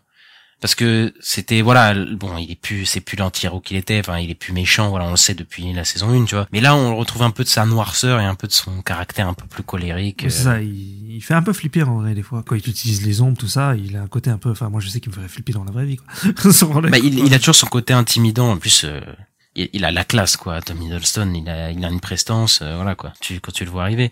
Mais voilà, pour revenir au, au- au sujet, c'est que ça tourne un peu en rond, quoi. C'est, c'est- bah, comme cette discussion autour de la tarte. tu vois. euh, Ouais. Tu sais, on a l'impression que l'enjeu et, et la menace, elles se font un peu attendre, quoi, dans, ce- dans cette série. Il faut faire attention parce que là, on est à l'épisode 2. Le prochain épisode, c'est la mi-saison. Il y a que 6 épisodes. Où est Kang? Wekong. Ah, ça, je pense qu'on va le voir euh, la semaine prochaine. J'espère parce que là, euh, pour le coup, là, on a des. Enfin, le, méchant de cet épisode, par exemple, l'antagoniste qui se fait, la femme qui se fait, j'ai oublié son nom, qui se fait arrêter à la fin. C'est tellement pas elle qui est le centre de cet épisode, tu vois. Bah c'est ça, c'est très bizarre. C'est, on est avec Brad, on a l'interrogatoire et tout, et à la fin, boum, euh, même on retrouve euh, euh, Sylvie, quoi. Enfin, je veux dire, il y en a d'autres personnages et tout, et là, à la fin, boum, euh, on a une scène, un climax où bah, on ressent pas vraiment les enjeux. Enfin, elle est censée retirer des timelines et tout, mais je le ressens pas, quoi. Ce, le, le poids des choses dans ce climax, où il y a Oui, parce que là, on parle quand même de, de génocide, hein, de- des milliards de morts. Euh. et on le ressent pas quoi. Enfin, les personnes qui font oh mon dieu c'est terrible, mais c'est tellement euh, amené d'une façon euh, enfin, balancé comme ça en climax quoi. Et voilà quoi, tout va trop vite euh, dans, dans cet épisode. C'est un peu dommage je trouve. euh. Même si je attends, là j'ai fait, j'ai un peu, on a l'impression que je défonce le truc. Ça reste un épisode sympathique, tu vois. Je trouve c'est pas, il y, a, y a des qualités. C'est pas pense- mauvais, hein. ouais, c'est pas mauvais. Mais t'en penses quoi toi du, du perso de Brad par exemple, de l'interrogatoire tout ça? Ah, le, le, l'interrogatoire, moi, je trouvais ça génial. Je Ouais. trouvais ça génial, moi. Je... Bah, Tom Hiddleston, il est génial dans cette scène, euh, je trouve, euh, d'interrogatoire où il, bah, il, le- il le met dans la boîte, là, et qui, euh, tu sais, qui réduit la boîte et tout. euh. Quand je disais qu'il fait flipper, bah, là, tu vois, il, tu sais, il joue, il joue le méchant et, bah, il le fait bien, quoi. Ouais, parce que tu, tu sens qu'il utilise euh, quand même ses, sa, son côté machiavélique euh, et, euh, et malice, parce que je crois que c'est le dieu de la malice, il me semble. Voilà, qui- pour euh, faire entre guillemets le bien, parce qu'il est pas, il fait pas ça dans un but. euh, je pense, je pense pas qu'il allait le tuer dans tous les cas, le, le, le gars. Mais en tout cas, il utilise un fond, euh, son faux mauvais pour faire avancer les choses, quoi. Donc ça montre que c'est pas Loki euh, tout blanc non plus, quoi. Puis un méchant, mais c'est pas non plus un vrai héros, quoi. Ouais, voilà, il fait, il peut utiliser des, des, des trucs assez effrayants, des, des techniques pas très conventionnelles pour des héros pour arriver à, ses, à des fins euh, positives, quoi. Moi, ce que je trouve rien après la série, c'est le truc qui je trouve accroche bien, c'est le duo euh, Mobius Loki. Hein, sur le coup, euh, les deux euh, ensemble, ils sont super. Hein. Vraiment, c'est. Ouais, ouais, bah, bah, bah, les deux, en plus, ils ont déjà travaillé ensemble, il me semble, Tommy Hiddleston et Owen Wilson, euh, sur un film de, de Woody Allen, euh, Minuit à Paris, Ah ouais il me semble, ouais. Ah, ok, ouais, je crois qu'ils, je crois que ça avait bien marché entre eux et qu'ils s'entendaient bien et ça se sent, tu vois, qu'ils s'aiment bien les deux et qu'ils sont cool, tu vois. Ouais. Mais même tout le casting en général, euh, euh, Kiwai Kwan et euh, j'ai oublié le nom de la de la meuf qui bosse à la TVA là. euh, Ouais. Bah elle aussi, elle, dans le groupe, elle marche La bien, garde, je trouve. là. Ouais, Ouais, la ouais. garde, voilà, et elle marche bien dans le groupe. Ils ont vraiment un bon petit groupe. Et l'alchimie, euh, Loki avec Sylvie, ça marche bien aussi dans, dans cet épisode. T'a- T'aimes bien le retour de Sylvie, toi? Oui, ça me va. J'ai vu des gens qui étaient qui étaient pas contents. J'ai vu des gens qui qui comprenaient enfin, qui comprenaient pas pourquoi il allait chercher Sylvie, mais mais moi je pense qu'il va la chercher parce que à la fin du dernier épisode, elle est, oui, voilà, il est parti la voir. Mais j'ai vu des gens euh, Il l'a vu dans le futur. Il dit, il dit que c'est pour ça. Oui. qu'il va- et c'est pour ça qu'il va la chercher quoi. Et après euh, aussi parce qu'il la kiffe, je pense. Faut se Oui, Euh, mais- d'ailleurs, j'aime bien moi ce, ce truc-là euh, que Loki est quand même un mec euh, un peu égocentrique et, et que la seule ouais. personne qu'il aime c'est lui-même dans dans une autre dimension. C'est je trouve ça assez assez assez sympathique. quand même. C'est vrai que ça, c'est c'est drôle. Mais tu sais, j'ai lu des théories qui m'ont fait rigoler. Ouais. Je sais pas si c'est vrai, mais genre au McDo là, le, celui qui est au comptoir, il y en a ils disent Ouais. c'est Mobius quand il est jeune. ça me ferait marrer. Euh, ouais. D'accord, mais pourquoi il se reconnaît pas? Enfin, je Bah, parce qu'il sait, bah il sait pas. il- Tu sais, ils disent il a une autre vie, mais ils l'ont oublié. Non, mais attends. Je, je veux bien qu'il ait oublié sa vie, mais il sait à quoi il ressemble quand il était jeune. euh. Genre, genre Mobius, il a aucun souvenir de sa tête. Genre avant qu'il ait 20 ans, genre, tu vois ce que je veux dire? C'est c'est bizarre qu'ils auraient supprimé ces, un souvenir de juste à quoi il ressemble. Quoi. Bon, peut-être, tu vois, je- j'en sais rien. Euh, je sais pas, il dit même qu'il a- qu'ils ont effacé plusieurs fois. Les...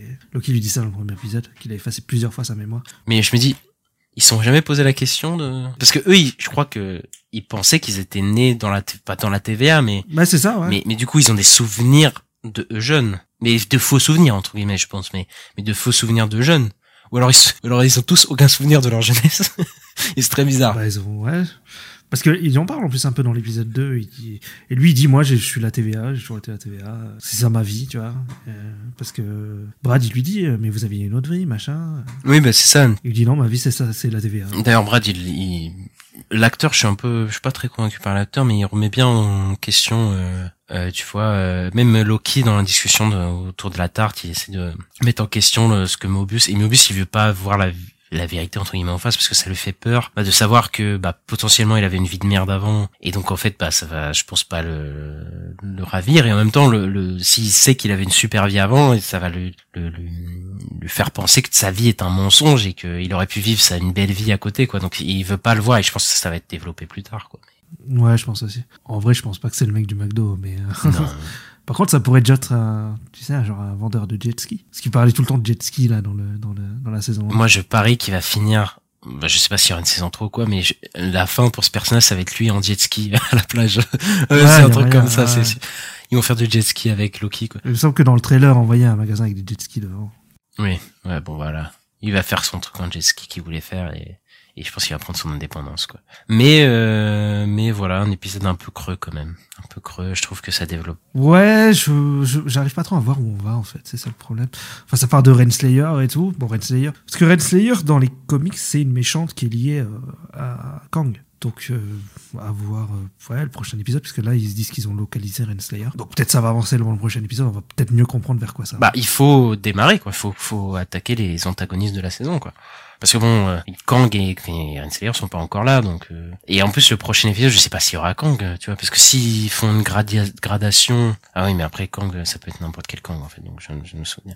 Mais c'est une gradation de, euh, de, ils vont d'abord découvrir Renslayer, puis après qui va les mener à Kang, tu sais, donc ça se trouve on, on verra Kang Ah à la fin, quoi. Je sais pas comment ils vont faire. euh, Mais on a vu la scène post-générique avec, euh, dans Ant-Man 3, là, avec euh, Victor Timely. je- Ouais, je pense que ça, je pense que c'est le prochain épisode. Par contre, je pense que le Kang qu'on va voir, il est, il est pas méchant, je pense qu'il est gentil. Ou en tout cas, ça va pas être le méchant de, le gros méchant de, du MCU. Non, non, non. On verra ça dans la semaine prochaine. J'ai quand même hâte de voir la, la suite. hein. Pareil, parce que l'ambiance de la série elle reste cool. Hein. La DA, c'est toujours super, hein, je, trouve. hein, le, Ouais. le, le TVA, les costumes, tout ça, toujours plaisant à suivre. Et d'ailleurs, j'avais une petite anecdote euh, sur le réalisateur. Je m'étais renseigné. Le réalisateur de l'épisode s'appelle Dan Deleu. Et en fait, euh, c'est euh, un superviseur des effets spéciaux. Ah, Et c'est le superviseur des effets spéciaux de la saison 1 de Loki et de, euh, bah, de tous les films d'Affaires Russo de, du MCU. Quoi. Il a fait les Ah, deux. Captain America, les deux, deux Avengers et il, il est passé réalisateur du coup sur, sur cet épisode. quoi. ah oui, donc lui, c'est vraiment un habitué de la maison. Quoi. C'est un habitué, mais pas du coup en tant que réalisateur, mais en tant que euh, superviseur des effets spéciaux. Bah, c'est pas, pas mal filmé. Hein. non, c'est du bon boulot, moi je dirais. hein. C'est bien, c'est bien foutu. Hein. Ouais, mais pour le coup, le combat final, je trouve un peu pas fou. Je trouve pas fou du tout. Mais après, c'est Ah, peut-être parce qu'il y a aussi un manque d'enjeu déjà de base euh, qui fait Ouais. que je suis pas dedans, mais je trouve il est oui, très expédié. Bon, on passe euh, à la nouvelle sortie euh, série de la semaine. Yes. Et ben, on va vous parler de l'épisode 5 de GNV.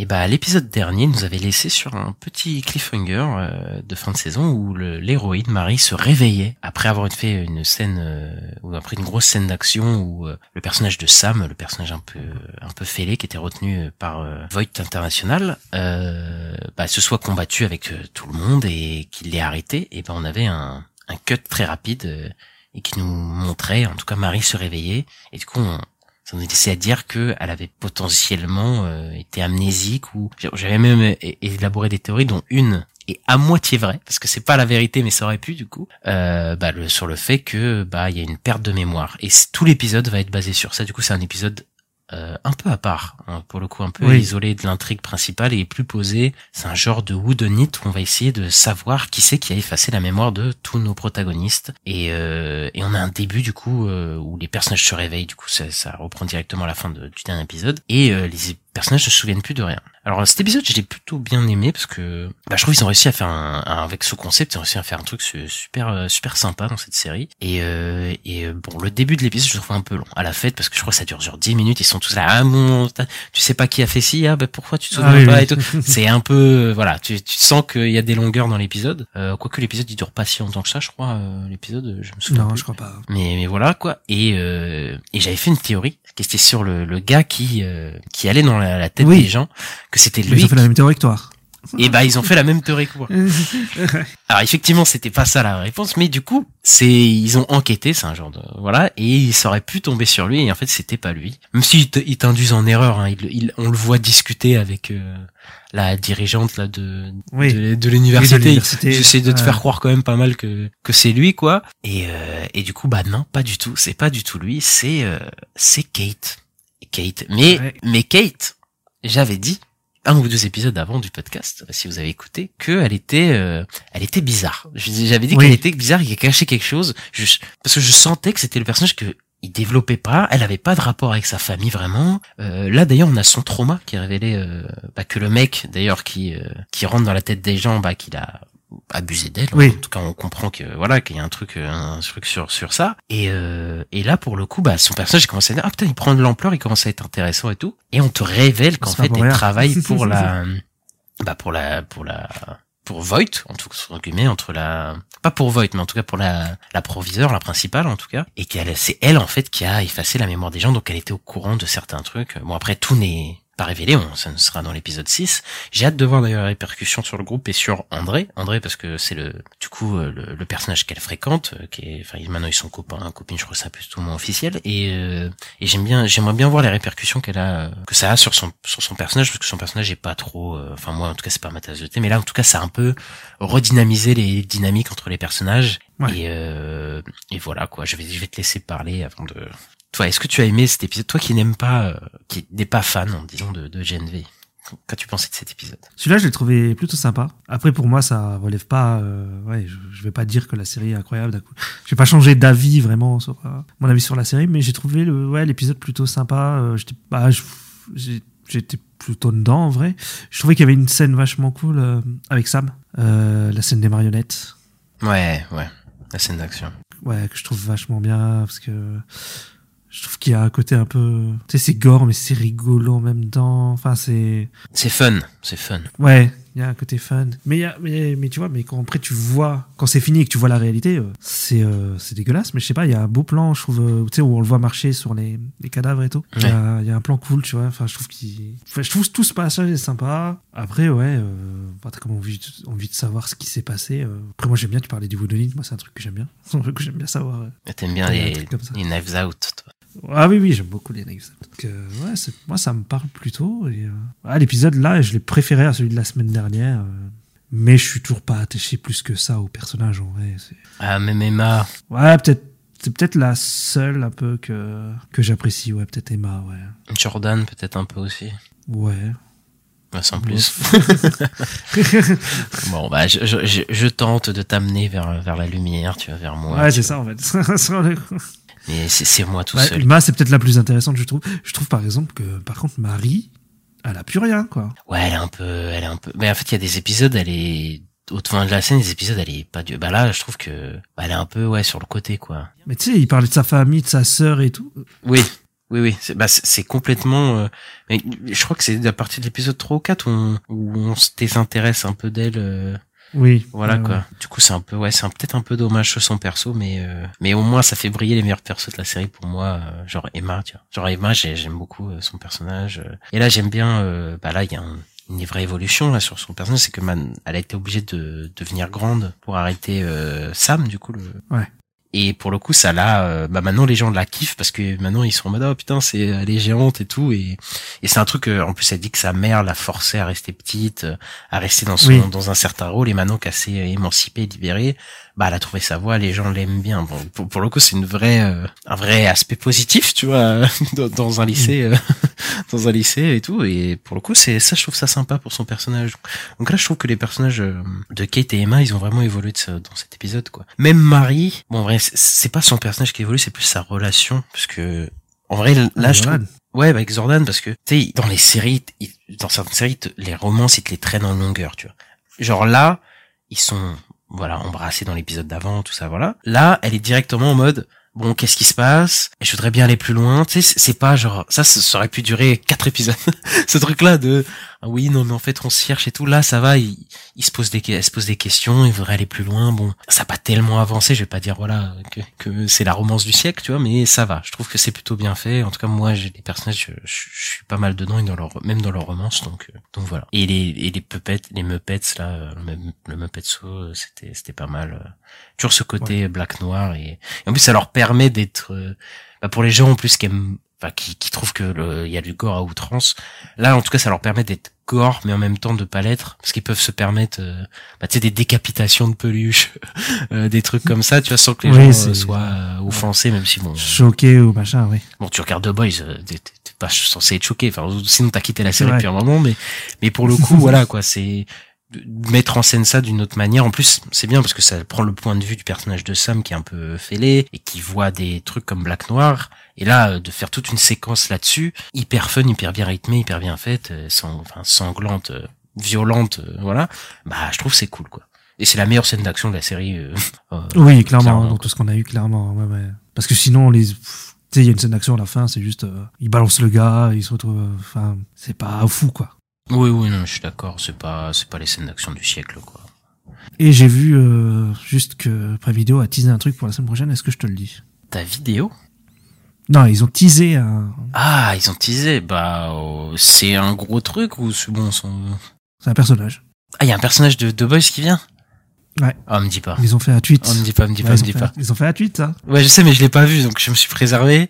On va préserver les gens qui écoutent, comme ça ils auront pas, ils auront la surprise. bon, Mais euh, mais là tu m'as hypé. Ouais, j'ai hâte du prochain épisode, quand même. Oh putain, c'est-à-dire que c'est un perso que t'aimes bien. Ah bah là, ok, ok, bah je suis, je suis hypé, je suis hypé. Voilà, voilà, pas trop de choses à dire en vrai en même temps parce que c'est un épisode non, un peu bah, à part. pas, ouais, il raconte, comme il dit, son intrigue, il fait, il avance pas énormément. donc, euh, Ils sont, ils sont permis de faire un petit délire dans un épisode, euh, voilà. Et ensuite, bah, je vais vous parler euh, de l'exorciste dévotion. Alors, l'exorciste dévotion, alors je vais tout seul euh, vous en parler parce que je suis parti le voir, je me suis sacrifié, voilà. Et maintenant, il faut m'exorciser euh, parce que c'était une, souffrance. Donc, l'exorciste dévotion, c'est euh, la suite de l'exorciste sorti il y a 50 ans, je crois sorti en 72 ou 73, un truc comme ça, le, le chef-d'œuvre de William Friedkin. Moi, je suis pas fan, mais c'est quand même un grand film. Et en gros, c'est une suite qui prend pas en compte tous les autres suites préquelles qu'il y a eu parce que c'est un bordel la saga Exorciste Euh, il y a des suites il y a des préquelles euh, il y en a il y en a pas mal mais du coup c'est juste une suite directe à l'exorciste de William Friedkin comme il y a eu euh, Halloween en 2018 qui était la suite de Halloween de Carpenter le premier et qui euh, ne prenait pas en compte toutes les suites qui avaient été faites entre et donc euh, bah William Friedkin qui nous a quitté il y a pas longtemps n'a pas pu voir euh, ce film et encore heureux euh, et c'est David Gordon Green du coup le, le fossoyeur qui revient qui revient à la charge après avoir déterré Halloween et avoir fait une trilogie que je trouve pas si nulle. En tout cas, les, deux premiers qu'il avait fait, Halloween et Halloween Kills, euh, je les trouve pas pas horribles. En fait, ça, mais ça chute à, plus ça avance, plus ça chute, quoi. Ouais, je dirais Le pas, premier, c'est le meilleur, je dirais, quand même. Ouais, c'est peut-être le meilleur, mais Halloween Kills, je le trouve intéressant. Je trouve intéressant sur. Il est marrant, moi, je trouve, je le trouve rigolo un peu, tu vois, parce que il est bourrin, mais euh, après, oui, c'est le dernier, il est pas bon, quoi. Oui, le dernier, il est, il est, vra- il est vraiment pas bien, il est horrible quoi. Et en fait, bah, David Gordon Green, il avait fait les deux Halloween et les deux, les trois derniers Halloween, et je pense qu'il aimait bien l'univers de- d'Halloween. Euh, et je pense qu'il avait un peu compris euh, ce que Carpenter attendait, et donc, euh, donc ça donnait des films qui, bah, même si certains l'aiment pas, voilà, mais au moins il est pas pire que toutes les suites d'Halloween qu'il y a eu parce que moi je suis un gros fan d'Halloween Ouais. mais, mais c'est enfin toute la saga euh, c'est c'est un bordel quoi à part peut-être ceux de, de Rob Zombie que j'aime bien et voilà quoi c'est c'est c'est c'est c'est complètement nul. Sauf que là bah je crois que l'exorciste il l'a pas compris et qu'il l'aime pas quoi.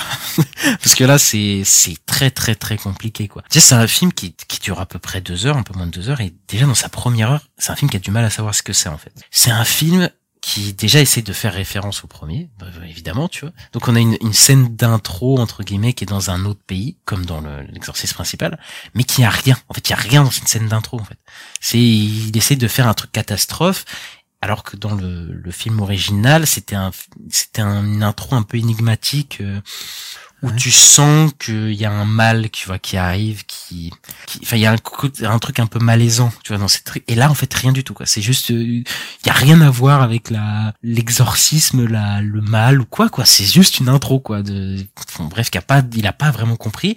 Et après il y a euh, toute une histoire de d'un parent qui a une relation avec sa fille, qui a perdu sa femme, et puis après, bah les petites elles vont disparaître. Donc euh, parce que c'est l'histoire en fait, il y a deux exorcistes hein, dans le film parce que c'est deux fois plus euh, effrayant, hein, Skip. Donc ils te mettent deux deux pères, deux petites filles possédées, et les deux vont disparaître et ça devient un genre de film où le père il recherche sa fille et genre ça dure un moment en plus. Hein. Et donc euh, bon après voilà, ils vont la retrouver et ça va commencer soi-disant l'exorcisme. Euh, le film il est pas effrayant et il est pas fun. Donc tu peux même pas euh, Ah, avoir- Ouais, merde, comme tu dis, parce que le film, il n'y a pas de montée progressive dans l'horreur, tu vois, comme euh, bah, comme dans le premier film, parce que le premier film, j'aime pas trop, parce qu'il y a toute une enquête, tout un truc que j'aime pas, mais en tout cas, il y a vraiment une montée progressive de l'horreur, du mal qui s'insinue euh, dans, dans le long métrage, quoi. Et là, mais absolument pas, quoi. C'est genre euh, la, la première heure, c'est un truc euh, tout à fait normal de où le film il sait pas trop situé, mais il y a pas d'horreur, il y a, y a pas. Et quand il y en a, c'est des jumpscares de de bah de merde qu'on a euh, dans le cinéma d'horreur euh, par 500. Actuel, quoi. Ouais, ok. Ouais, voilà. Et à la fin, on a vraiment un exorcisme, mais c'est hyper soft, quoi. Genre vraiment, tu vois, l'exorcisme, c'est un film, euh, tu le regardes même maintenant, 50 ans après, enfin, il y a des scènes qui te, mais qui te, enfin, sang. Mais c'est plus sur l'ambiance, non? C'est enfin, c'est pas, c'est pas violent, si c'est gore. ah, pas bah, le premier exorcisme, il y a des scènes, il y a un moment, euh, Ah ouais? il y, a des- il y a des moments où le, le personnage il se tourne la tête euh, en 360 Oui. degrés. Enfin, à un moment, elle prend un crucifix et se le met dans les parties. Euh, Enfin, tu vois, il Ah, y a du sang qui. Enfin, il y y a plein de trucs hyper dégueulasses comme ça. Là, le film, il est inter... j'ai vu interdit au moins de 12 ans. Et je dis, mais non, Ouais. ils ont pas fait ça. ils ont pas fait ça pour un film l'exorciste. Et il y a rien, quoi. Il y a pas une scène, c'est, il y a un moment où il y a un personnage qui se tord le cou. Enfin, qui se fait tordre le cou, quoi. Mais c'est, enfin, et c'est, en plus, c'est Ouais, mal ça, fait. on l'a vu 100 fois maintenant. Et oui, en plus, tu l'as vu 100 fois, et c'est beaucoup moins bien fait que dans le premier. Alors qu'il y a 50 ans qu'il les sépare. tu vois. Donc bon, c'est, c'est compliqué. Et, euh, et les 40 dernières minutes, c'est l'horreur. Mais pas dans le bon sens. C'est horreur, de, c'est long. C'est chiant. Et ils, veulent faire une genre de surenchère d'horreur. Ça ne marche à aucun moment. Ça joue pas bien. Le personnage principal, il joue pas bien. Les gamines encore, ça va. euh, elles sont un peu, voilà, on sent qu'elles sont un peu possédées, mais le, le personnage principal, ça, ça, marche pas du tout. Et le pro, le principal problème qu'il y a dans ce film, j'aurais jamais cru dire ça parce que, tu sais, on a des beaucoup de films qui sont euh, euh, des suites ou des trucs qui euh, arrivent pas à, se détacher du film d'origine. Mais là, c'est l'inverse.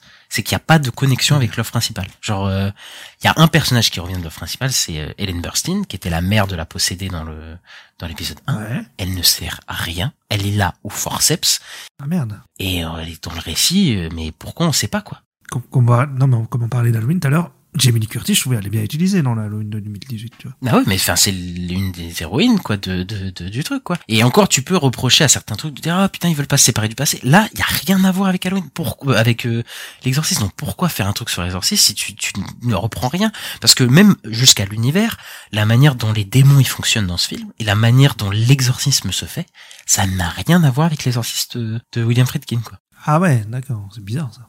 Et il compte faire une trilogie. de- Ah ouais, non, mais ça reprend pas les codes du tout, quoi. Ça, ça aurait pu être un tu- film d'exorciste. euh, voilà, ça surfe sur le nom de l'exorcisme, mais ça n'a rien à voir. Donc, euh, donc voilà, c'est un raté à tous les levels. euh, je ne vous conseille vraiment pas de le voir. En plus, ils comptent faire une trilogie. Euh, le film, il va sûrement se rembourser, ils vont sûrement faire des suites. euh, voilà, ils ont ils ont acheté les droits en plus pour 400 millions, donc ils vont vouloir, vont vouloir rentabiliser. David Gordon Green, on n'est pas sûr qu'il revienne pour faire la suite. Par contre, pour le coup, il avait dit euh, qu'il a fait le premier, mais qu'il est pas sûr. Il va peut-être déléguer. Je crois qu'il est temps de déléguer mon, mon bon David, euh, parce que là, c'est là, c'est chaud, quoi.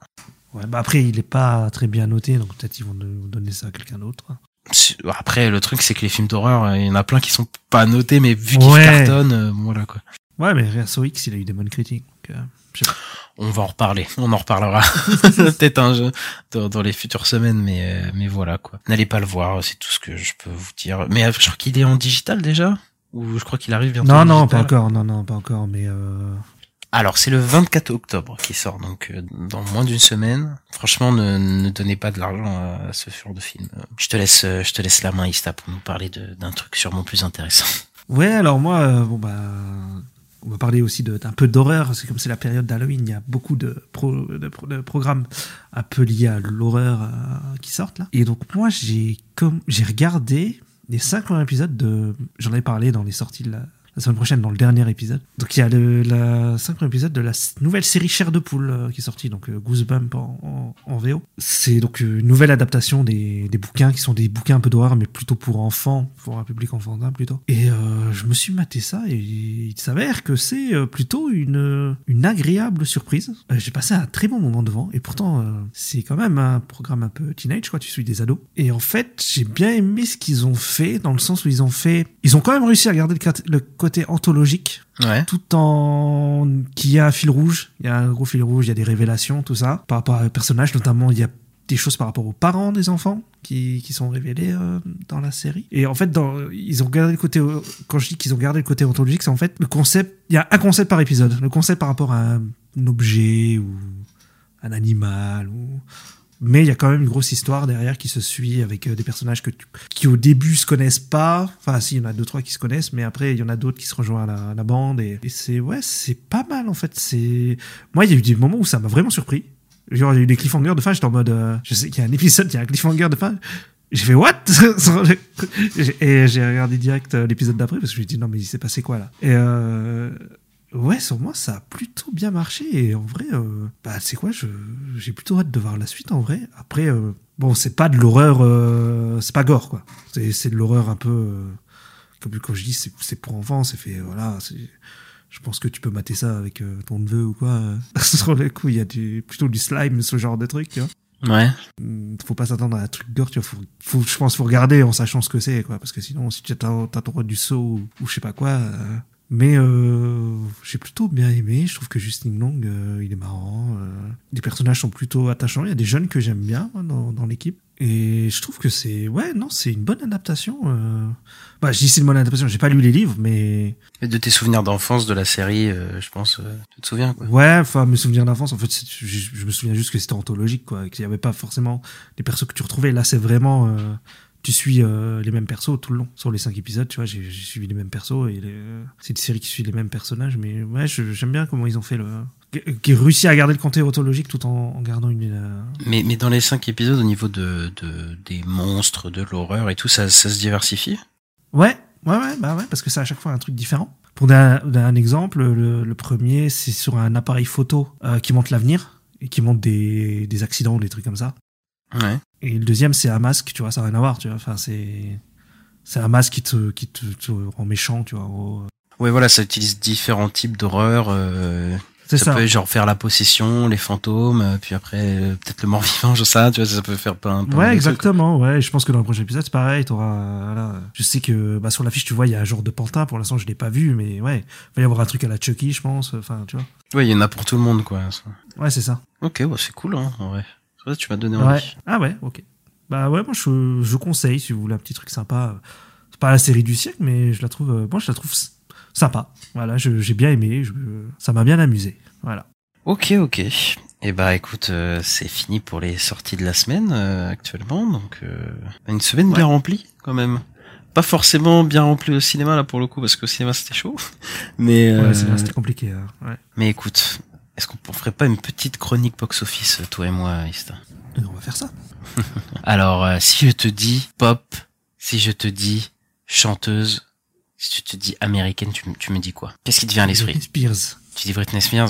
C'est parce que tu es vieux, Ista. Ne- La vérité, c'est Taylor Swift. Et oui, c'est à Taylor Swift. Le film Taylor Swift, The Eras Tour. Donc c'est euh, un film-concert. Ah Oui, bah, là les gens ils se disent mais pourquoi ils nous parlent de ça l'autre C'est un film-concert. Et ben c'est le plus gros film de ce week-end parce que il va, il devrait rapporter entre 95 et 97 millions euh, seulement aux États-Unis. Hein, c'est seulement le box-office domestique pour son premier week-end. Et oui, donc c'est des films-concerts. Donc euh, le film il va dépasser, euh, bah, il a déjà dépassé. Alors je vous écoute, Justin Bieber, Never Say Never et euh, This Is It. Donc c'était de, de Michael Jackson, euh, les deux documentaires sur Justin Bieber et Michael Jackson respectivement, qui étaient les plus gros euh, films-concerts euh, de, de, de tous les temps aux États-Unis. Bah, ils se sont fait dépasser par Taylor Swift et elle devrait engranger euh, aux alentours de entre 150 et 200 millions dans le monde en tout.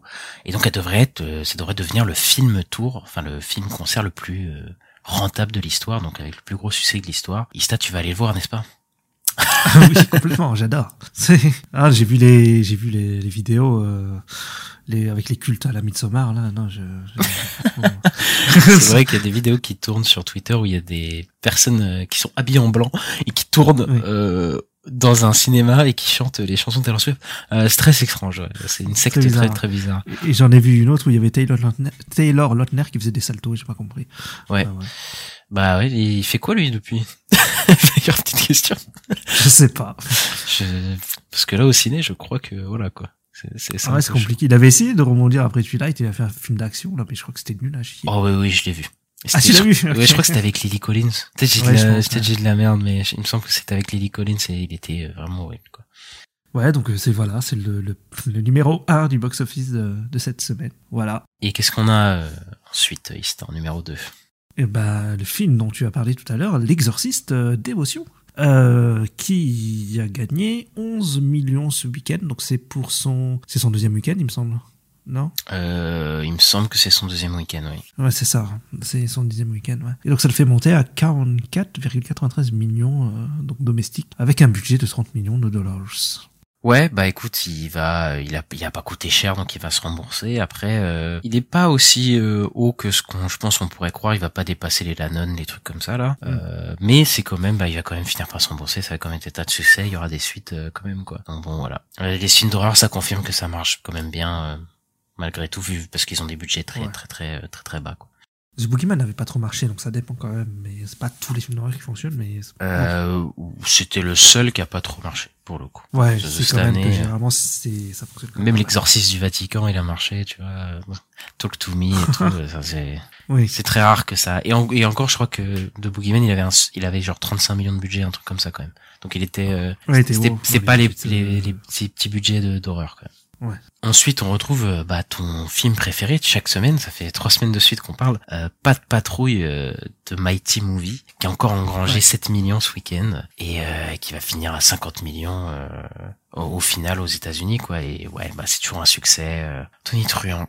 Ensuite, on a So X qui lui a gagné 5,70 millions ce week-end. Donc c'est une baisse de 27% et ça lui fait un total de 41,43 millions Ouais, bah après il est pas sorti en France, mais le film il cartonne déjà. C'est un carton, les sauts, ça coûte rien. Ça coûte, je crois, 10 millions. Je suis à celui-là, même pas. Un truc, euh, enfin. 13 millions, c'était 13 millions. 13 millions, voilà, ça coûtait, voilà, ça Et il y a déjà Saut 11 et Saut 12 qui sont annoncés, et il y a des rumeurs. Je sais plus qui c'est qui m'avait dit ça. Euh, c'était toi, il me semble, que tu m'as dit que tu avais des rumeurs sur euh, le fait qu'il y ait un, un préquel, que Saut 11 ce soit un, genre un, un, encore un préquel, bah, comme Saut 10, et que le Saut 12 ce serait la suite de la de Saut 3D, du coup Saut 7. Ouais, c'est ça. Ouais. C'est compliqué pour les gens qui n'ont pas suivi la saga Saut, mais mais même pour ceux qui l'ont suivi, je peux vous dire que c'est n'importe quoi, quoi. Et, et, il sort même pas la semaine prochaine d'ailleurs, hein. il sort la, la semaine d'après au cinéma et il sera déjà disponible en, en VOD euh, quand euh, quand il va sortir au cinéma, ce qui est euh,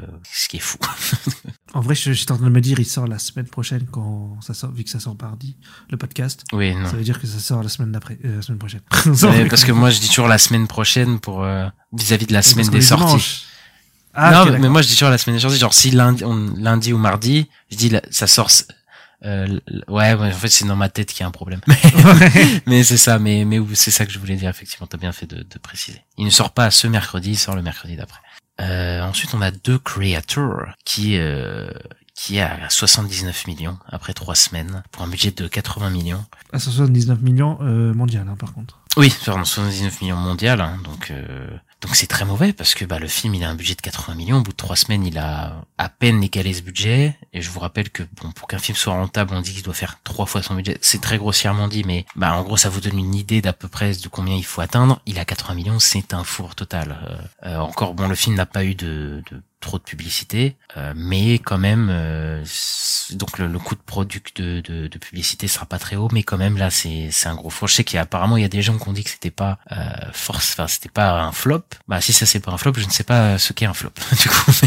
ouais si là c'est c'est compliqué. Hein. Non là c'est c'est un flop. Hein. Faudrait qu'il fasse ouais. Si on parle de trois fois son budget, il faut qu'il fasse 240. je crois que c'est un truc. Oui c'est 240. 240 ouais. Mais même enfin même au pire il aurait fait 160, il aurait doublé son budget ou un truc comme ça, tu vois. Mais Là, euh, il a à peine atteint son, son budget de prod, c'est foutu. Quoi. Et il va pas rester, je pense, euh, même si là, il va faire que des que baisser dans les, les semaines à venir, donc euh, Mm. ça va être ça va être compliqué. Parce qu'encore les les sauts X, les euh, les euh, bon c'est pas quoi les, les exorcistes et tout c'est pas comme s'ils en avaient besoin mais là il y a Halloween qui arrive euh, ça va sûrement Ouais, c'est ça. rebooster un peu les les, les Mm. ventes et les trucs les sorties de Creator je pense que voilà euh, c'est un peu pourtant il a ouais il y a pas de blockbuster et tout mais mais bon c'est compliqué quoi Pour une fois que c'était une franchise originale, euh, ça a pas convaincu. Après, il s'est tapé la grève des acteurs. Est-ce que c'est euh, quelque chose qu'il faut prendre en compte? Je, je sais pas. Bah, il y a En pas vrai, eu de les films d'horreur, ça marche quand même, tu vois, mais ouais. Après, les films d'horreur, ils ont pas mal de publicité, tu vois.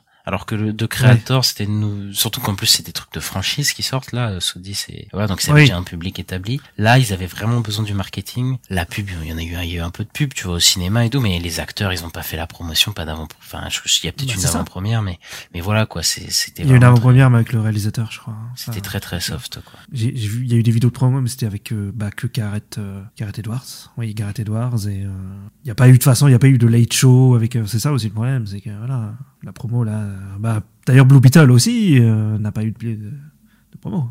Ouais, tu vas nous en parler des deux des deux films euh, de super-héros.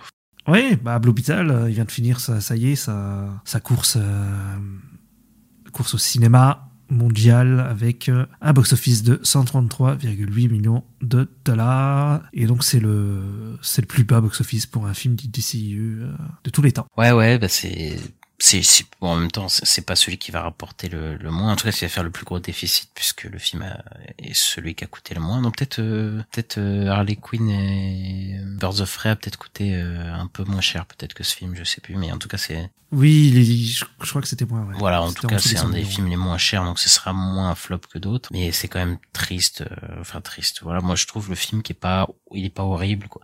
Bon il est un peu osef mais il est pas horrible. Bon il y a pas de marketing personne l'attendait le DCU est mort euh, aucune surprise euh, pour le coup pour moi Ouais, plus le contexte autour de DC, ouais. Ça n'a pas marché. Voilà. Et ensuite, on a l'écurie concurrente. Sur le coup, on a. Alors, ça, c'est une prédiction, par contre. Donc, ça peut changer. Ça, sur le coup, on sait pas. On peut avoir des surprises. Mais euh, The Marvels, sur le coup, euh, là, il y a une prévision comme quoi il ferait un box-office domestique à l'ouverture, donc, euh, donc pour le premier week-end, de entre 50 millions et 75 millions de dollars. Euh, ça dit que les, les préventes sont 69% en dessous de Guardian of Galaxy 3 et 42% en dessous de Eternals. Ouais, c'est c'est un peu chaud pour le coup, c'est un peu chaud, mais euh, après il reste un mois, donc euh, à voir euh, de, de comment la promo, enfin les, les, les- la saga AFTRA c'est pas c'est pas réglé cette histoire, euh, la grève n'est pas finie pour les acteurs, euh, bien qu'on aimerait, donc potentiellement il y aura peut-être pas de promo pour le film, donc ça va être encore pire je pense, Euh, mais du coup les les euh, tracking, euh, du coup les les estimations peuvent changer, mais pour le coup c'est pas du tout rassurant parce que 42, enfin encore 69% derrière Gardien de la Galaxie c'est déjà voilà, mais 42% derrière les Éternels c'est chaud quand même, c'est très très chaud. Ça ça confirme quelque chose parce qu'on on était dans le doute parce que bah, le premier Captain Marvel a fait euh, fait un milliard 100 millions quand même au box office, alors que moi je pensais qu'il allait flop. Mhm. et on s'était posé la question il y a une semaine ou deux avec euh, avec Ista de est-ce que ce film il va enfin de Marvel il va intéresser les gens? Moi personnellement il m'intéressait pas. J'avais l'impression que ça intéressait pas les gens. Bah pour le coup ça se confirme à peu près euh, à voir euh, dans les dans les prochaines semaines mais euh, pour le coup ça sent ça sent pas bon et ça sent pas bon même pour le MCU en général je pense parce que si ce film il flop euh, je pense que ça va être bah ça ferait deux flops de, sur trois films de l'année quoi Alors moi, je serais plus nuancé que toi, parce que j'ai envie que ce film marche déjà.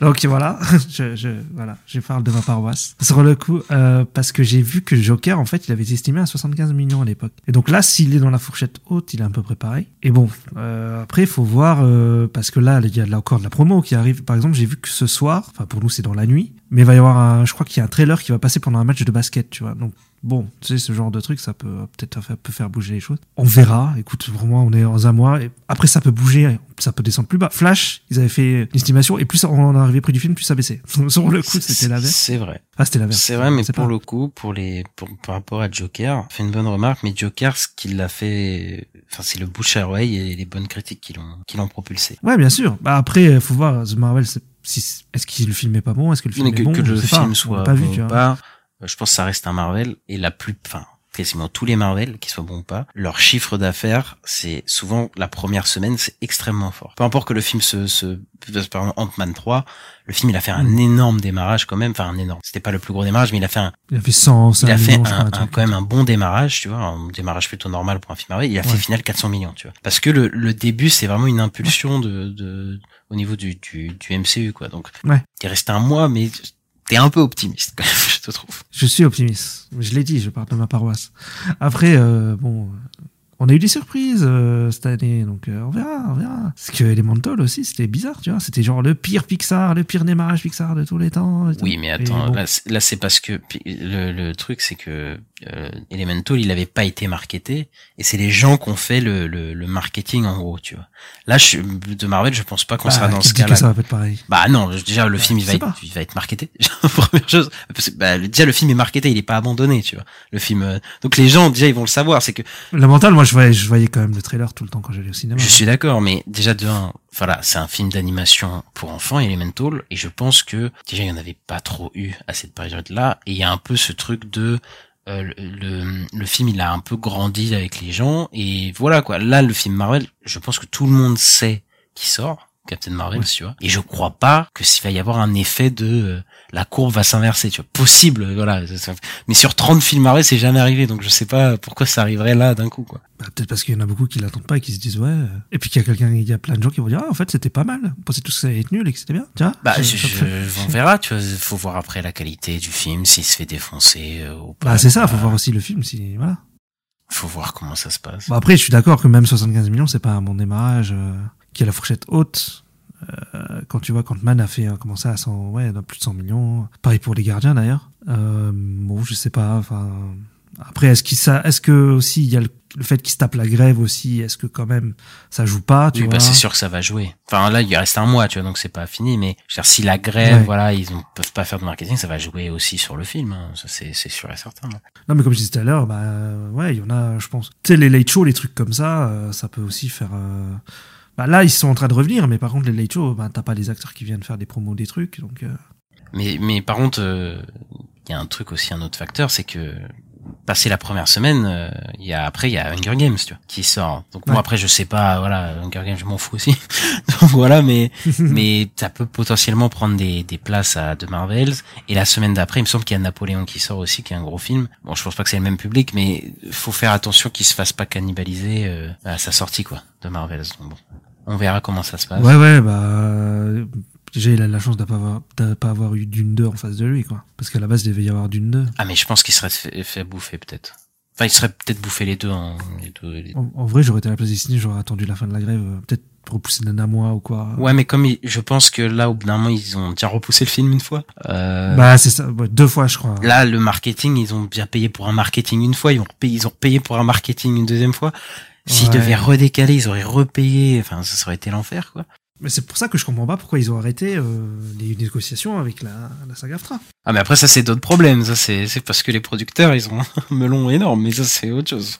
Ouais, mais ils sont débiles parce que ouais, ils ont pas de promo pour leur film. quoi. Ah, les producteurs de grosses productions euh, Marvel, euh, des gros studios, oui, ils sont débiles. Je- moi, pour moi, je pense qu'ils sont pas je, te, je te jure. Ouais, non mais je sais pas là, moi, ils- moi j'étais en mode ça y est, ils vont, ils vont tout faire pour que ça passe et que ça y est, euh, les acteurs ils retournent, on les revoit à la télé et tout. bah, On- Je pense qu'on aura des infos, mais bon, ça, nous on pensait que ça allait bien se passer, on en a pas parlé trop, mais les actus, mais, mais on pensait que ça allait glisser avec la fin de la grève des scénaristes, et finalement, bah, pas tellement. Non, ça grippe, ça glisse pas. Voilà, voilà. Et on a une dernière info box-office. C'est pas box-office, c'est plus euh, succès, euh, Audience. succès audience. C'est la série de Continental dont on a parlé euh, sur nos trois derniers épisodes. Et bah, euh, bien qu'on n'aime pas beaucoup, et bah, ce serait, serait parmi les top 5 des, des, plus- des meilleurs démarrages de séries euh, euh, sur de Peacock, en fait, des Peacock Originals. Donc, euh, donc en fait, il y a pas mal de gens qui ont regardé la série finalement. Bah ouais, sur le coup, euh, ça a marché. Donc hein. les gens ont mauvais goût. Après Peacock, c'est pas des Peacock. sympa. Non, non, non, Bon, après Peacock, c'est pas la, c'est pas la, la plateforme la plus regardée non plus. Hein. Je- Non, non, vraiment pas. Tu vois. Mais je pensais que ça flopperait plus que ça. Voilà, voilà, voilà pour euh, pour le chronique box office et on va finir comme euh, traditionnellement euh, par les sorties de la semaine prochaine. Oui, bah on a une des plus grosses euh, sorties de la, une des plus grosses sorties de l'année. Hein. C'est euh, Kill- Killers of the Flower Moon, le nouveau Martin Scorsese avec Leonardo DiCaprio et Robert De Niro. Connais pas, connais pas ces mecs. Connais pas, Non, connais pas ces gens? Non. Et enfin, ce film sort parce que je me souviens d'une époque où il y avait tout le temps la même photo dans les tweets. Ouais. C'était tout le temps la même photo. Ça rendait fou. Et ouais, ça fait, ça fait toujours bizarre quand il y a des trucs comme ça qui sortent et que t'as suivi depuis longtemps un peu ce qui se passe. C'est ça. Mais bon, 3h25, je crois. C'est ça, le film. 3h25 ou 26 ou un truc comme ça de, de, de film. Donc, euh, mais n'ayez pas peur, on va, on va bien, on va bien s'amuser. Euh, le Loup Wall Street qui durait 3 heures, on l'a tous regardé, il était très bien. Euh, les gars, ça va bien se passer. Euh, moi, il m'a, il m'attire. euh, Voilà, après, c'est une Scorsese qui parle de l'histoire des États-Unis quand même, d'une, de, de- des Amérindiens. Donc, euh, je pense que ça peut être intéressant, quoi. Des, des sujets qui est pas tellement exploité euh, au cinéma, euh, même au cinéma américain, en tout cas. euh, de ce que je connais. Et bah voilà quoi, Scorsese qui revient. euh, Moi j'aime bien DiCaprio, j'aime bien Robert De Niro. c'est parti quoi. On balance la machine. Il y a la- il y a l'actrice aussi, je sais plus son nom, mais qui est importante. Lily. Gladstone, ouais. ouais, ouais. Lily Gladstone, oui. Bah, elle est pas connue, mais elle est. Là, c'est a le rôle principal avec Leonardo DiCaprio, euh, dans ce qui semble. Et après, les gens parlent de potentiellement nomination pour euh, DiCaprio, De Niro, Lily Gladstone, euh, Scorsese. Voilà, moi j'ai hâte. Il y a des bons retours. euh, il y a eu des, des- plutôt des bons retours sur le film, donc donc on a hâte. Euh, en deuxième, on a, euh, enfin en deuxième, une autre sortie qu'on a, c'est une année difficile, donc euh, de Eric Toledano et Olivier Nakache, donc les, les le duo qui a fait Intouchable, qui a fait euh, euh, Nos jours heureux, il me semble que ça s'appelait comme ça le, le, le film. Il a fait le film avec euh, avec Bakri, j'ai oublié le nom. Euh, Là, ce- Euh, sens- le sens de la fête. le sens de la fête, c'est ça. Et, et- il y a deux trois ans, ils avaient fait un film avec Vincent Cassel, dont j'ai oublié le nom, mais en gros, ils reviennent avec une nouvelle euh, comédie avec euh, Noémie Merlan que j'adore si elle m'écoute, euh, Pio Marmaille que j'adore s'il m'écoute, euh, Jonathan Cohen que j'aime bien aussi euh, s'il m'écoute, Il m'écoute. et, et Mathieu Amalric, euh, j'ai vachement envie de voir euh, Quantum of Solace. Et, euh, et là, on retrouve du coup, c'est un genre de, de film sur des, sur une association, il me semble, sur des militants écolos. Et le film, on va dire, qui divise un peu. Il y a pas mal de gens sur euh, sur Twitter qui sont allés des avant-premières, qui euh, qui sont un peu, euh, qui, qui qui trouvent que le film il tape un peu sur les écolos, un peu gratuitement dessus et un peu vachement quoi. Donc à voir, parce que c'est bizarre venant de Nakash Toledano, parce que c'est des Enfin, j'ai jamais eu de problème avec eux à ce niveau-là, euh, politiquement ou quoi, ou même ils ont toujours eu des propos assez lisses. euh, on va pas se mentir dans ces films, euh, c'est tout le monde il est gentil, tout le monde est content. Enfin, c'est pas comme ça que je veux dire, mais en gros il y a souvent un truc un peu euh, pour toute la famille. Je sais pas si tu vois ce que je veux dire euh, dans les films. Et là, bon bah là, euh, apparemment le film il tape un peu sur les écolos. Est-ce que tu tu attends de, enfin t'as envie de voir ce film? Euh, non, pas spécialement. J'attends pas spécialement le film. euh, ça m'intéresse pas vraiment sur le coup. Et puis en plus, oui. euh, bon, vu ce que disent certaines personnes que j'apprécie sur Twitter, sur le coup, ça me donne pas tellement envie. Voilà. Ok, ok, bah écoute, euh, peut-être que j'en parlerai, mais je suis pas sûr euh, la semaine prochaine. Il y en a un film d'animation qui sort la semaine prochaine. Oui, donc le, le film euh, qui a gagné euh, le festival d'Annecy, donc L'Inave de poulet, donc réalisé par Chiara Malta et Sébastien Lodenbach. Ouais, ouais, bah c'est le film qui a gagné euh, et qui arrive, euh, qui, est, bien noté, qui a des bonnes euh, bonnes réceptions. Moi, il je vais sûrement aller le voir. euh, je pense que tu vas aller le voir aussi, euh, peut-être Ista. Mais je, je sais que toi, le style d'animation, enfin moi aussi, je vous avoue, me- me- au premier abord, en tout cas, me, me parle pas. Mais euh, vu que tout le monde euh, dit du bien du film, j'ai quand même, je suis curieux d'aller le voir quand même. Ouais, je suis un peu curieux aussi euh, parce que bon, il est ouais, il est plutôt bien réputé. Le, le film, euh, il serait pas mal. C'est vrai que visuellement, ça m'attire pas trop, mais euh, à voir. ouais, ça peut être une bonne surprise. Puis c'est un film où il se parle d'une fille qui va ch- qui cherche du poulet. Et moi, je veux, je veux, je veux voir ce que ça donne. c'est quand même ça le, le synopsis. Quoi. Et voilà, et quand on sortira du film, on dirait putain, c'est du poulet. Voilà. bah, sur cette blague, je pense qu'on peut finir cet épisode. on peut finir cet épisode euh, sur un ton humoristique. Bah, c'était cool. C'était cool cet épisode. hein. Je pense que ça va être peut-être le plus long qu'on ait fait. Oui, c'est possible. Ouais, c'est vrai qu'on avait pas mal de choses à dire, hein. beaucoup sur Marvel notamment. Voilà, on voulait dénoncer. Ouais, c'est ça. Mais c'est intéressant, euh, voilà. Ouais, ouais, on se retrouve euh, la semaine prochaine. Donc, n'hésitez pas à nous suivre sur les réseaux sociaux. Instagram, Twitter, euh, hashtag euh, arrobase pardon hashtag arrobase la nuit des sorties. Euh, n'hésitez pas à nous mettre 5 étoiles sur Spotify 5 étoiles sur euh, Apple Podcast tous les pod tous les sites euh, enfin peu importe l'hébergeur sur lequel vous nous écoutez. Et, euh, et voilà mettez un pouce en l'air. N'hésitez pas à en parler autour de vous aussi. Le podcast du meilleur podcast d'actualité c'est vrai. Oui, ça nous aide. Et voilà. bon allez. Salut Salut, à la prochaine.